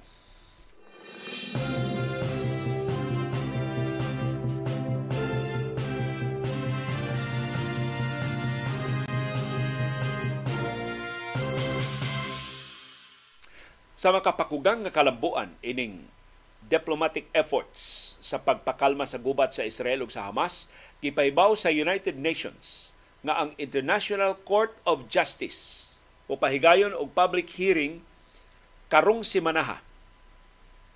Husay na ni sa korte International Court of Justice. Maoy muhusay sa mga testimonya sa legal consequences sa padayong pag-okupar sa Israel sa Palestinian territories. Ang tumong ining mga husay sa International Court of Justice mao ang pag pagawa sa iyang legal opinion. Legal ba ang padayon nga pag-okupar sa Israel sa West Bank o ubang Palestinian authorities mao na pangutanang i-resolver sa International Court of Justice. Pero kanang maong legal opinion non-binding na. Of course, sama sa International Criminal Court, di ba sila makapugos sa Israel pagtuman sa ilang desisyon. Sama sa Permanent Court of Arbitration, na gidangpa ni anhing Presidente Noynoy Aquino, ni daog tabatok sa China, wa man tumana sa China ang arbitral ruling. Pero at least doon natin ikawarawara. Ug atong marali ang ubang kanasuran nga ari mo kami mo isakto ining panagsungi na mo China kay nidangop mi korte og ang korte ni dapig namo ang 193 ka mga sakop sa United Nations General Assembly maoy nitugot sa International Court of Justice sa pagpahigayon ining maong husay. Adto pa ning Disyembre kining maong pagtugot. Sa ato pa wa pa ning gubat sa Israel ug sa Hamas dugaya no. Dul ana usa ka tuig human gihatagan og pagtugot sa UN General Assembly ang World Court kay ang laingan aning International Court of Justice World Court man karon pa sila mulihok So ang buhaton sa World Court mao nga muhatag lang siya sa iyang opinion. Human siya maminaw sa mga argumento pabor og supak sa Israeli occupation sa Palestinian authorities. Ang hearings ipahigayon dito sa The Hague ang uluhan sa the Netherlands karong adlaw magsugod. Martes sa atong oras din sa Pilipinas. Koreksyon. Unya pa sa Pebrero. Dili karon. Pebrero 19, 2024 pa magsugod ang hearing sa International Court of Justice. Ato ba naabtan maabtan og kapin sa tuig ang ICJ, International Court of Justice, una makaaksyon sa mandato nga gihatag sa UN General Assembly. So dili na manghilabot ining gubat sa Hamas o sa Israel mo sentro ang husay sa occupation sa Israel sa Palestinian territories. Ang resolusyon gi aprobahan sa General Assembly uban ang 87 ka mga nasod nga nipabor ang Israel, ang Estados Unidos ug laing 24 ka mga nasod ni supak, 53 ang ni abstain. So the fact nga ang mayoriya sa mga nasod ni pabor na imbestigahon ang legalidad sa pag-okupar sa Israel sa Palestinian authorities nagpasabot nga ang global sentiment wa modason sa pagblanket kanang kuridas nga pagtupa sa Estados Unidos. Nga bisan unsay buhaton sa Israel legal. Bisan unsay buhaton sa Israel tarong. Ug panalipin gyud nila ang Israel diha sa United Nations. Ang sentimento sa kinabag-an sa kanasuran sa kalibutan gusto. Nga mahibaw-an legal ba ang pag-okupar sa Israel diha sa West Bank ug ubang Palestinian authorities.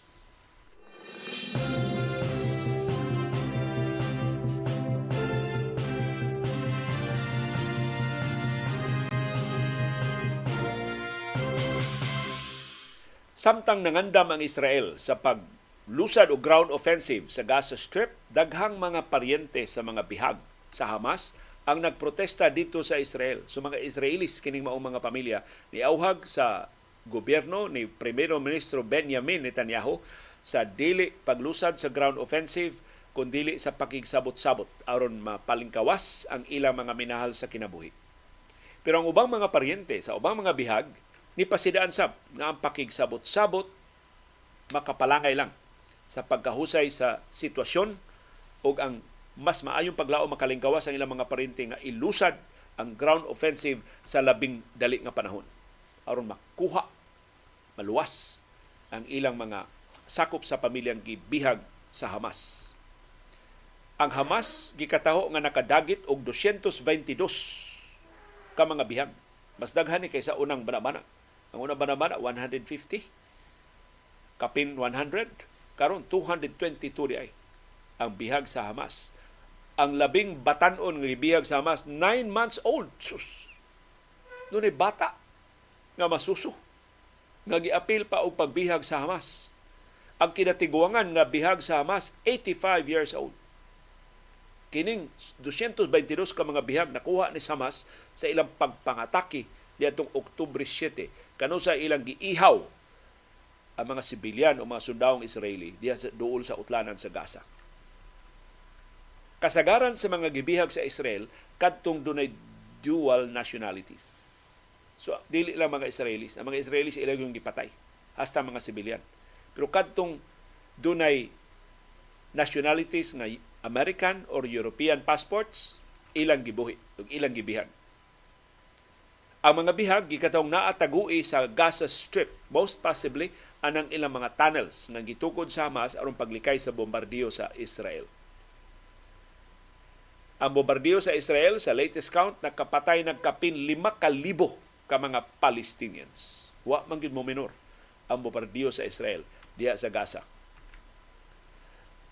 Ang mga paryente sa mga bihag sa Hamas, kada adlaw nagprotesta sa gawas sa buhatan ni Prime Minister Benjamin Netanyahu diha sa Tel Aviv. Sigihan nila og auhag si Netanyahu nga sabot-sabot dili gubat mo isulbat nya diha sa plaza atubangan ay dako dihang hawan atubangan sa opisina ni Prime Minister Benjamin Netanyahu nagbutang sila og lamesa nga dunay place setting sa kada missing na bihag na wa makatambong sa talad kananan sa ilang mga pamilya simbolo sa pagpabiling buhi sa ilang auhag sa sabot-sabot aron makalingkawas ang mga bihag ang Israel dili na estranyo ining hostages swap. Daghan ng hostage crisis nga nangagi nga ang Israel ni sugot nga buhian ang mga pinirisong mga Palestino bugti sa bihag nga mga Israelis. Pero wa gyud ang Israel molusad og rescue operations diha sa Gaza Strip. So di gyud ang Israel mosud sa Gaza nga kangilngig ang ilang mga operatiba, highly trained na mga elite forces sa Israel, di gyud sila mga hasugsud sa Gaza. Kay mao lagi tungod ang mga tunnel sa Hamas. Wa sila kahibaw asa ng Hamas nagtago. Atong 2011, sa 12 ka tuig ang nalibay, si Netanyahu mo sa Prime Minister sa Israel nitong higayuna, iyang girelease ang 1,027 ka mga Palestinian prisoners. Bugti sa pagpalingkawa sa usa lang kasundao sa Israel, si Army Sergeant Gilad Shalit. Kinsa gitanggong sa Gaza sud sa kapin lima ka tuig. So kining kining estilo sa Hamas nga mo tanggong ang mga piniriso aron himuong bargaining chip sa Israel gisuk gihimo na ni sukad pa sa una ang nakapait, pipila adtong kapin sa libo ka mga Israelis nga gibaylo og usa lang ka Israeli nga sundao ni balik pagkaaktibo sa Hamas. Apil sa gibuhian ni Netanyahu karon mao nay leader sa Hamas diya sa Gaza nga si Yahya al-Sinwar. Niaging adlaw, girelease sa Hamas, why kondisyon, wa dito bugti, ang duha ka mga babaeng Amerikana nga Israeli US nationality. Ilang giingon nga for humanitarian reasons to. Pero sulti sa mga security experts, ploy to, maniobra to sa Hamas, aron ang Estados Unidos mutabang og kumbinser sa Israel ayaw sa ilusad ang ground offensive. Kay kahibaw ang Hamas, ang bugtong makapugong sa Israel, maura si US President Joe Biden. Pero ang nagbroker at tumaong kauyunan pagpalingkawas sa duha ka Amerikana na mga bihag, na inahan o anak, ang Qatar na long-term backer sa Hamas. So antod karon ang Qatar na sige hatag kwarta anang Hamas. Matod sa Qatari Foreign Ministry, nagpadayon ang mediation efforts aron sa pagpalingkawas sa dugang pang mga bihag. Nisugyot ang Hamas na ang ilang tanang bihag, kanang 222 nila ka bihag, ibaylo sa 6,000 ka mga Palestinians nga gitanggong sa mga prisuhan sa Israel. Pero ang Israel niingon, no deal. Dili mahitabo nga makig swap pa sila og mga hostages sa Hamas. Tungod sa pait nga kasenatian nga ang ilang gibuhian nga mga pineriso, di balik na sa pagkaaktibo o karon mao na nga ni leader sa Hamas.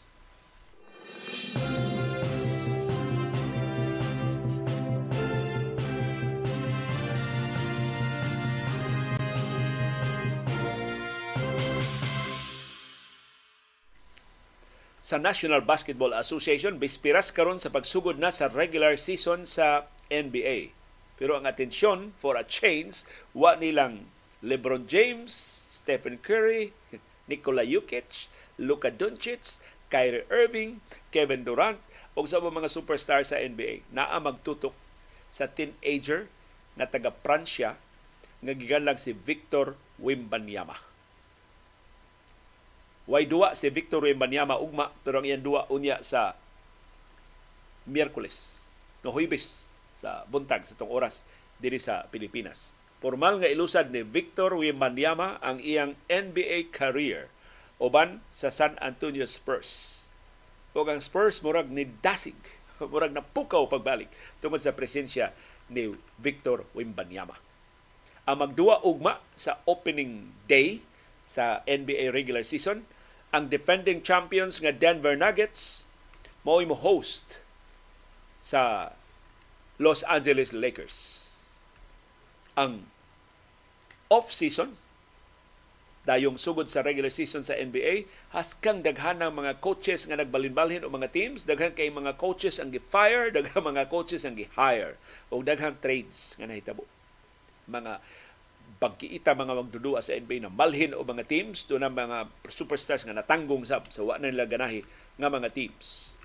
Ang marathon nga 82 games season sa NBA formal nang sugdan og mga adlaw pinagi sa double header. Ang first game at 7:30 mao ang Denver Nuggets nga mo host ni LeBron James og sa Los Angeles Lakers. 7.30 sa buntag. Magsugod ang ilang duwa ugma. Og mao rematch sa Western Conference Finals sa niaging season.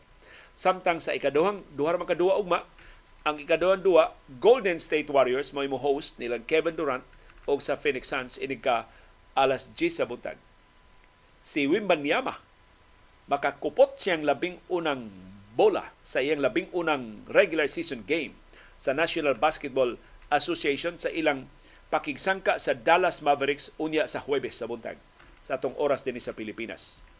Si Wimbanyama nag-average og kapin 19 puntos kada duwa sa upat niya ka mga preseason appearances para sa San Antonio Spurs. Pero ang gipakita ni Wemby, mao na ni nga ni Victor Wimbanyama karon sa NBA, pulos nagmatuod nga siya'y umaabot, siya'y ugma sa National Basketball Association. O nga dunay saad nga iyang magmalampuson siya sa iyang unang season, iya da yung mabira pagbalik ngadto sa playoffs ang San Antonio Spurs. Si Victor Wembanyama dunay height nga 7 feet ug 4 inches. Ang iyang wingspan 8 feet. Grabe ha. Tanang bula maabdan sa kasway ni Victor Wembanyama. Ang iyang talagsaon nga kombinasyon sa iyang gitason o sa iyang skills nagtimaan sa game-changing talent na usab ang dagway sa NBA tungod niya. Si Greg Popovich niingon tungod ni Victor Wembanyama na usab ng ilang duwa. Kung si Victor Wembanyama kung ipasahan sa ubang mga magdudua, iyang gisugo ang mga magdudua to pass the ball higher beyond the reach of opposing defenders. Taas pa si Victor Wembanyama, ilabay sa langit ang bola, makuha ra ng Victor Wembanyama. Aron di gyud mailog ang bola sa ato mga kaatbang. He's different, mato ni Popovich he changes the dynamics on the court at both ends of the court. So si Victor Wembanyama maoy mangu sa San Antonio Spurs ug maningkamot pagbalik sa playoffs sa labing unang higayon sukad sa 2018-2019 campaign. As kang dugaya na di ay sa San Antonio Spurs nga nagmingaw diya sa National Basketball Association karon ni kalit lang sila ka sibaw, kakisaw, nikalit lang sila og kaaligre, nikalit lang sila og kasadya tungod ning teenager sa Pransya nga si Victor Wemby Wembanyama.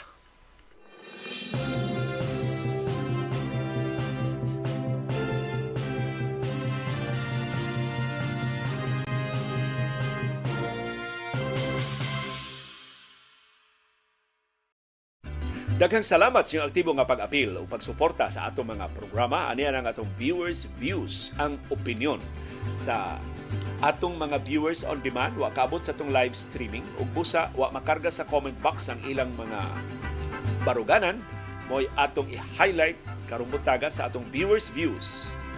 Si Julian Lim mahitungod ni sa press con ni kanhi Mayor Tami Osmeña wa ba hisguti ni former Mayor Osmeña unsay original design sa BRT appeal ba ang skywalk o i-demolish? Wa na may isguti sa report ni Max Limpag Punta na tang Max o ni June Perez ug sa ubang mga reporters nga nakatambong sa press ko ni Diorama doon na may nakapangutana sa kanhi mayor.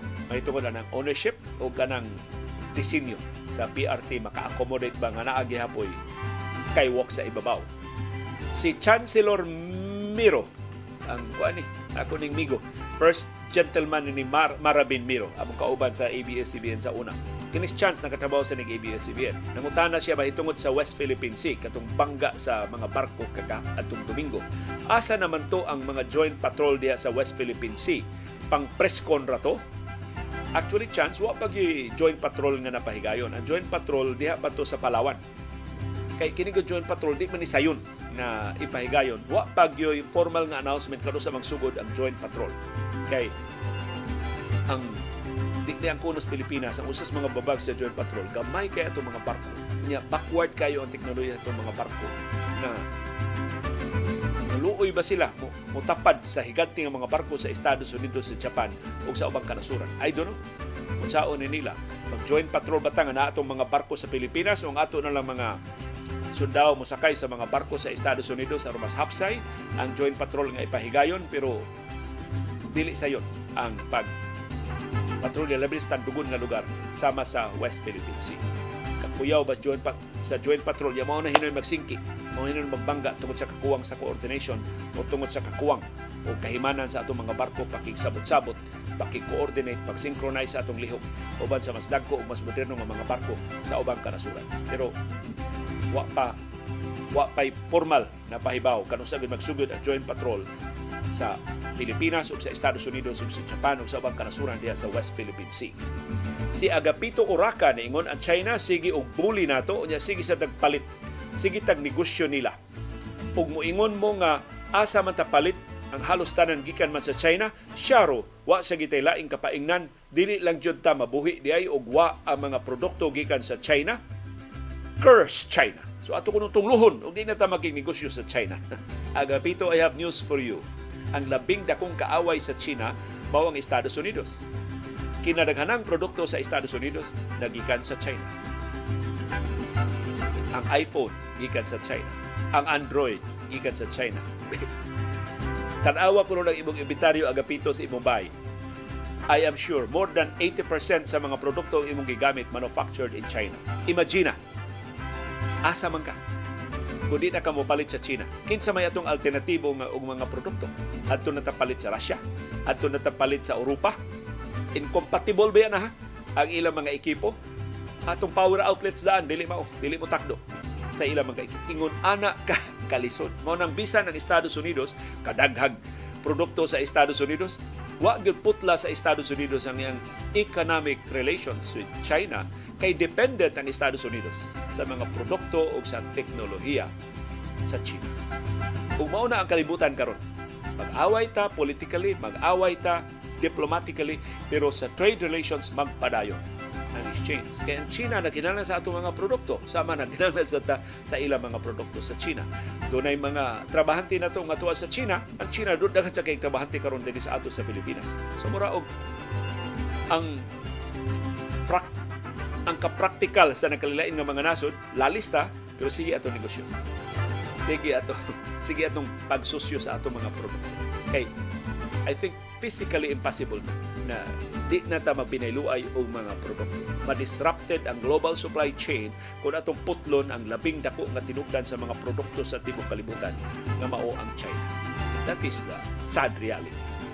Si Kendred niingon, kining China atong ikatandi sa usa ka taong bully puro lang hata wa sa buhat. Ug sa kapulihay maoy himpatyan. Kini mangong China way dugong manggugubat. Gani sa panahon sa karaang puli-pulihan lang in taon sila kulata sa ilang silingan nga nasud sa Mongolia. Gipanguluhan ni Kublai Khan. Karon gusto mo dominar sa kalibutan gasalig sa ilang superior nga armas pero hubo sa labing importanteng bertud sa panggubatan nga mao ang kaispiso ug isog mo inom og dugo ug mokilaw sa unod sa ilang kontra. Na kindred ay sag pataka diha og pasangil nga China way kasinatian sa gubat. Pangutan na ang taga Tibet. Pangutan na ang minority sa China. Giyon sa sila paghasi, giyon sa sila pag-ihaw, giyon sa sila pagmasaker sa China. Kakuyaw. Kung mao na itong argumento nga magsaligta nga China talawan o gibanggaan lagi ta. Talawan man ka China. Giboykotan lagi ang atong mga produkto, talawan man ka China kuyaw atong pukawon ang higante unya dili di ay ingon ana ka harmless kanang higanti ah. Si Beckham Cachero na ingon pasayloon pa ka na ang mga politiko nga kurakot sa Ginoo nga ang resulta sa ilang gi buhat giantos pa man sa mga current na henerasyon o antuson pa sa maabot nga henerasyon sama sa resulta sa gihimo ni President Marcos Sr. Si Rina M. niingon pila ka buok Israeli na matay pagsung sa Hamas. Di ba mga civilian man, mga youth? Ngano nga sila may gitarget sa Hamas, di man sila ang nakasala. Natinuod na rin na. O na nga, atong sawayon, ang pagsaway, ang pagpatay sa mga sibilyan, ma-Israeli man, mahamas man. Pero nungka, nga atong ingnon nga mas importante ang kinabuhi sa mga Israeli kaysa kinabuhi sa mga Palestino maunay magdangilag o kasuko, kalibutanong kasuko. Kung ato na paundayunan mo silaob ang tibok kalibutan. Kaya di man sa musugot ang mga Palestino. nga himuon silang mga second class citizens ining nasura na atong panalipdan ang mga kinabuhi sa mga sibilyan sa Israel para gasto ang kinabuhi sa mga sibilyan sa Gaza o sa mga Palestino. So atong panghimarauton ang pagpangatake sama katong pag-ihaw nila sa mga sibilyan diha sa Israel ato sang panghimarauton ang padang pagbombardiyo sa Israel indiscriminate nga pagpamumbangas sa mga ospital o mga simbahan nga igo o nga matay ang mga sibilyan apil ng gagmay mga bata inosente mga hamtong o kababayan.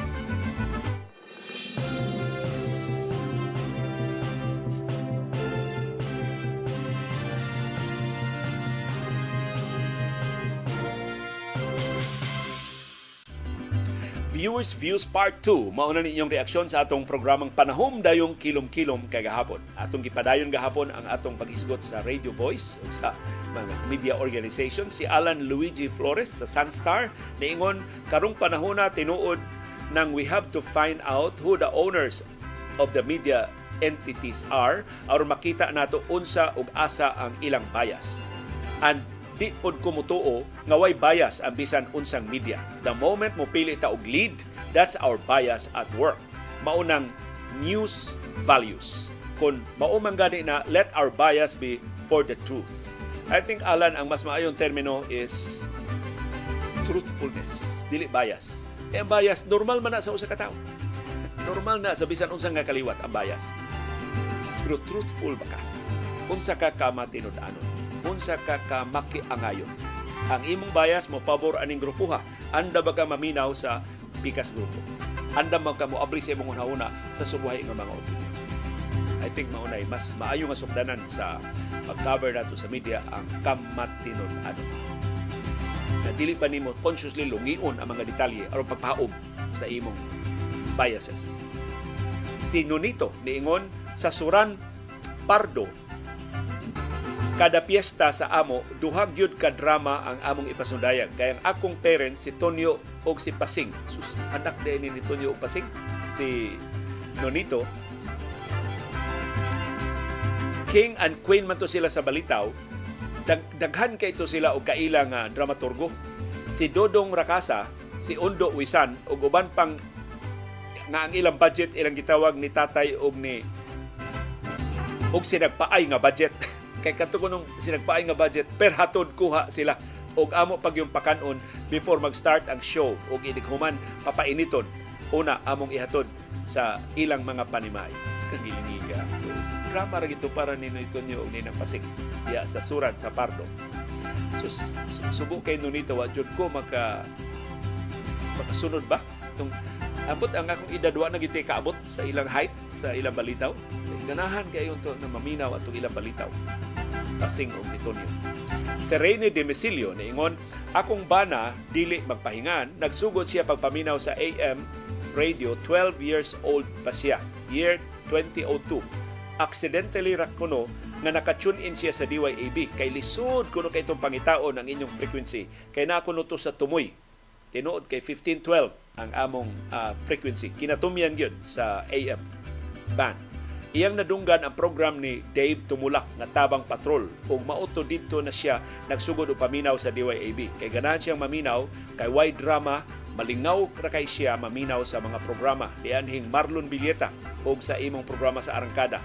Malingaw siya maminaw sa Binisaya nga paglitok nimo sa oras. Sa Sunday program, maminaw siya sa programa ni June Tariman na High Tech Tabay o sa Subuano na ni ni Amid Guizon o ni Kabino. Makalingaw, makamingaw ang DYAB Radio, Patrol 1512, una sa balita, una sa public service, Abante Bisaya. Abante pa, Bisaya. Salamat kaayo, Rainy, sa imong paghinumdum. Si Alan Enriquez ingon ang ganahan nako nga tingog sa mga drama mao si Elma Vistil o si Trifon Morales. Si Edgar Gutierrez akong nadunggan isip komentarista sa DYRC ug doon to siya partner sa komentaryo nga si Rex Ricarte. Si Dongit Padillo ingon nindot jud tingog si Johnny Kawa last na kon kadungog niya sa Kiss FM tinuod na dongit kay nigawas man to Johnny Kawa sa Y101 ug nagtukod siya iyang kaugalingong radio station ang Kiss FM. Si Nem sa Seda niingon ang ganahan nako sa una si Peter St. John sa FM 99.5 sa GMA ni nga FM station. Also known as Pedro, Ka Pedro. Kuna siya sa AM sa DYWS uban ni Sayong sa programang Sayong og Pedro. Naapatoy programa sa TV sa dekada 80 sa Big Daddy Meet Sayong. Di ko kalimot naa sila show kay diha na ko nakita in person si Jose Marichan nga batanon pagkaayo mo ilang guest sa ilang live show sa Fairmart sa Colon sa una 1988 patok. Si Sam Dapi ingon pag-abot na ko diri sa Cebu ang imong program mo ay akong gibantayan sa akong igsuon kay wa day meter-meter. That was sometime in 2004 until nasira ang ABS-CBN. Even sa DYAB pa man siguro to kaadto. Si Tim Team Joe Rose niingon mabalda ang klase sa UC Mambaling tungod sa ginhawa Delfin. Ang mga estudyante manggawas kay maminaw. Mas kang Take about Francis Esparis katong imong ginhawa Delfin makabungkang dito klase. Si Jojo Alca si Joe Alcalen niingon kadto pod si Manny Rabacal may pudto mo newscast ug ang mga Bisaya nga silang Ted Filon ug si Jay Sonsa.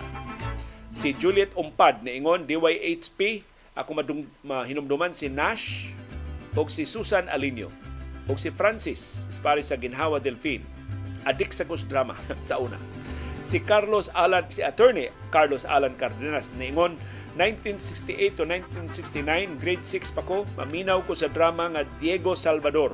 Sa di pa ko muadto sa akong klase. Mga 11 AM man tingalito inigabot na ako sa school sa di magsugod ang among sa di pa magsugod ang among klase.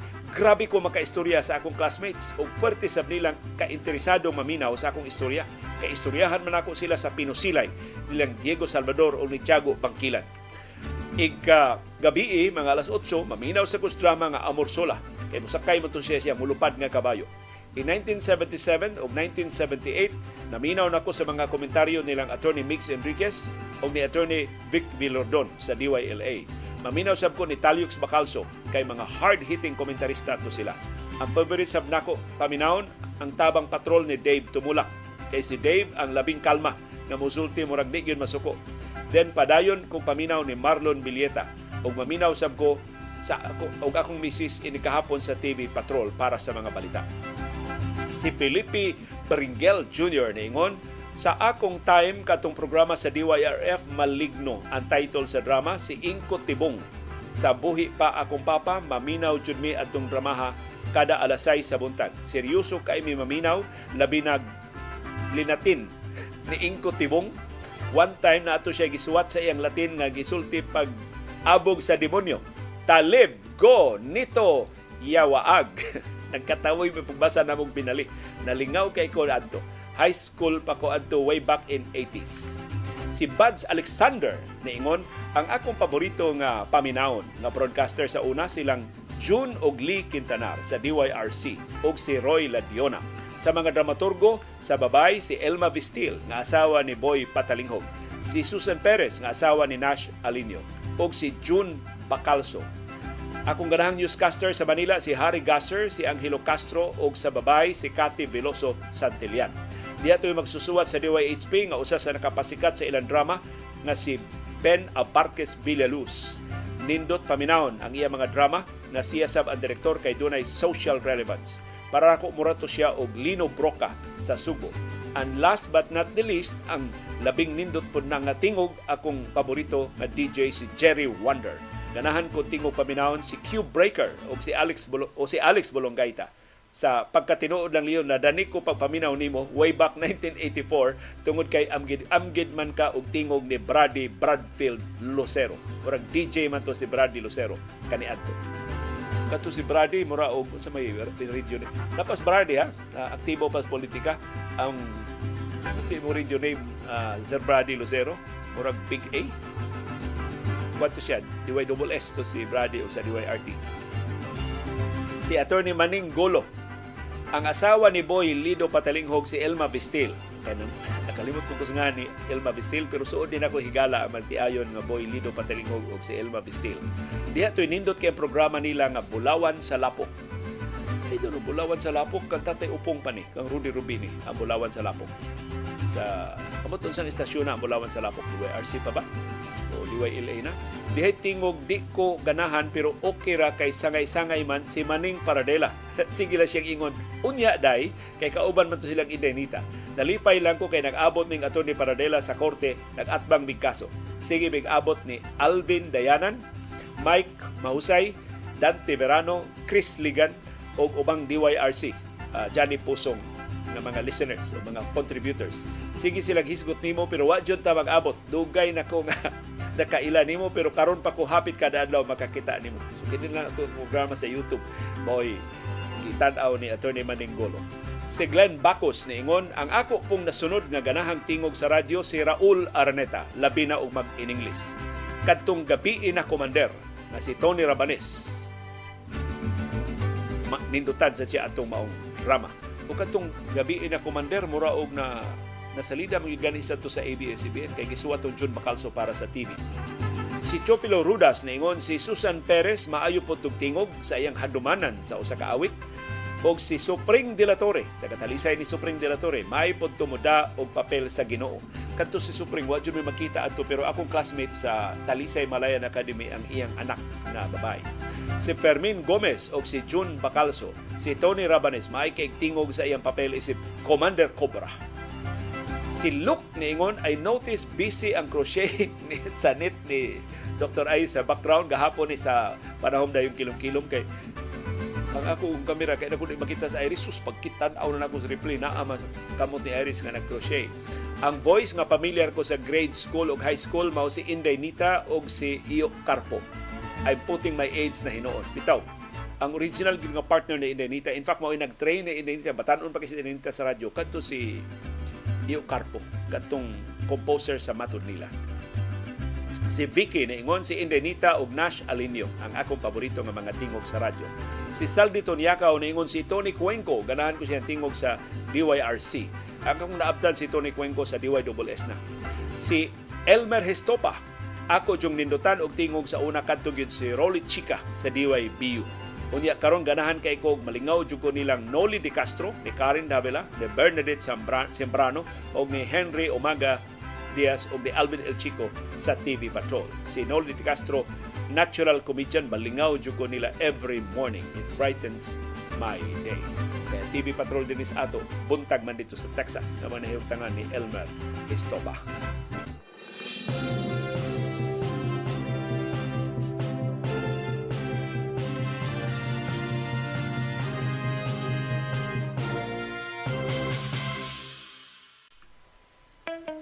Dunay daghang matang sa kasayuran. Dunay kasayuran pinaday lang, dali ra kay mahibawan. Dunay sa kasayuran gitaguan, kinumluman ang ayang kuykuyon sa katawan. Kasayuran kinoy kuyan. Usa sa labit ko karong problema ka politiko sa Cebu City dinhi sa Tua. Mao si Konsehal Franklin Ong naglibog na ni siya asa man siya ining duha ka nagkasungi karon nga mga politiko nga mga idols niya. Chris Franklin Ong suod kay ni kanhi Mayor Tami Osmeña ug karon suod sa kay siya migo kay sila ni Cebu City Mayor Mike Rama. In fact, Chris Franklin Ong sigon sa iyang mga amigo mo'y nagsigi og kumbinser ni Tami og ni Mike Rama nga magbalik atong ilang original nga grupo. Kay pulos man ni BOPK sila kaniadto. Si Tami ang mayor, si Mike Rama iyang vice mayor sa siyudad sa Subo. Mao nang gusto ni Franklin Ong nga mag-ipon silang duha kay pulos man siya ganahan nilang duha. Iyang giilang nga political mentor si Tami Osmeña karon iyang giilang nga bag-ong leader sa Subo si Mike Rama. Gawas nga nang bisyon siya nga mag-running mate ni Mike Rama sa 2025 elections kung paabuton pa. Na, human sa presko ni kanhi Mayor Tami Osmeña nga nideklarar na siya nga iyang kontrahan si Rama na bisan kinsay muatbang ni Rama makaangkon sa iyang suporta si Franklin Ong mo'y labing dako og problema. Iyal bang biyaan si kanhi Mayor Tami Osmeña kalabihan man niyang kaloyal sa kanhi Mayor ni Dakbayanta. In fact, sigon siyang labing suod nga mga higala, siyang kaloyal ni Tami nga mura siyang anak ni Tami ug sakop sa pamilya, ila na lang gi sugyutan si Franklin usban na lang ng kanang imong apelido usba himuan na lang ng ong minya aron ma matinuod na jud ka ma sumusunod juga ni Tami Osmania. Pero di siya siya katalikod, si Franklin Ong ni Mike Rama. Okay. Naka-invest na siya ni Mike Rama. Pwerte na sa nilang amiguha. In fact, ang mga barangay kapitan sa BOPK, nidapig ng Mike Rama, kay gikumbinser ni Franklin Ong na si Tami eventually ato nila masuporta. Kay si Franklin Ong mao may pangu sa mga kapitan sa BOPK din sa tua isip Cebu City ABC Federation President mao nakalingkod sa konseho tungod anang posisyon. So karon nga si Tami Osmeña ni deklarar na na kontra di gid sila magkayusa ni Mike Rama ang mga barangay kapitan mahimong musunod ni Tami Osmeña kinsa na mahibili ni Franklin Ong og ni Mike Rama. So, ato atangan sa musunod nga mga adlaw kung unsay kang Franklin Ong mutubaw nga sabaw ari ba siya ni Tami Osmeña magpabilin sa pagtampisaw? O ari na ba gyud siya hingpit mo suporta ni Mike Rama bisan sa kalawgaw? Pero kinis Franklin Ong sa mga nakaila sa iyang kabatanon sa politika ganahan nig magmayor sa dakbayanta pero tungod lagi anang pagtuo bas mga kakaraanan na basta insik kunog apelido di gyud makaangkon og kadaugan o si Gasgo kuno ani mo unang nahiagom ang kapildihan. Mao na na mag vice mayor lang una siya sa ning eleksyon na. Niya tan-aw niya ang level sa iyang suporta kung mahimo na maging siyang magmayor dinhi sa duwa kay ang among nahibawan kwarta lay hisgutan dili kuno na niya suliran anli kining iyang tinubdan bisag pila pay gastuan. Kay mura og kinakusgan ng iyang ugangan. Mo mo baga sa iya mga gastuhan. Ug uban pa niya nga mga panginahanglan. Pero kapait no? Sa atong politika. Ang muhawd kadto na lang daghan og kwarta kadto makakuha og suporta sa labing daghan og kwarta. Wa na ang sentimento sa katawhan ta wa na ang kalidad sa serbisyo ang kalidad sa liderato ang kalidad sa pag-uno sa labing mga kabus o labing nakinahanglan dinhi sa Subo. Nagkasalamat sa iyong padayon nga pagpakabana o pakibiso pagtugad sa mga implikasyon sa labing mahinungdanon nga mga panghitabo sa atong palibot. Aron kitang tanan, makaangkon sa kahigayunan pag-umol sa labing gawas nun, labing makiangayon o labing ligon nga baruganan. Maukad to ang atong baruganan. Unsay imong baruganan. Nagkasalamat sa imong pakiguban.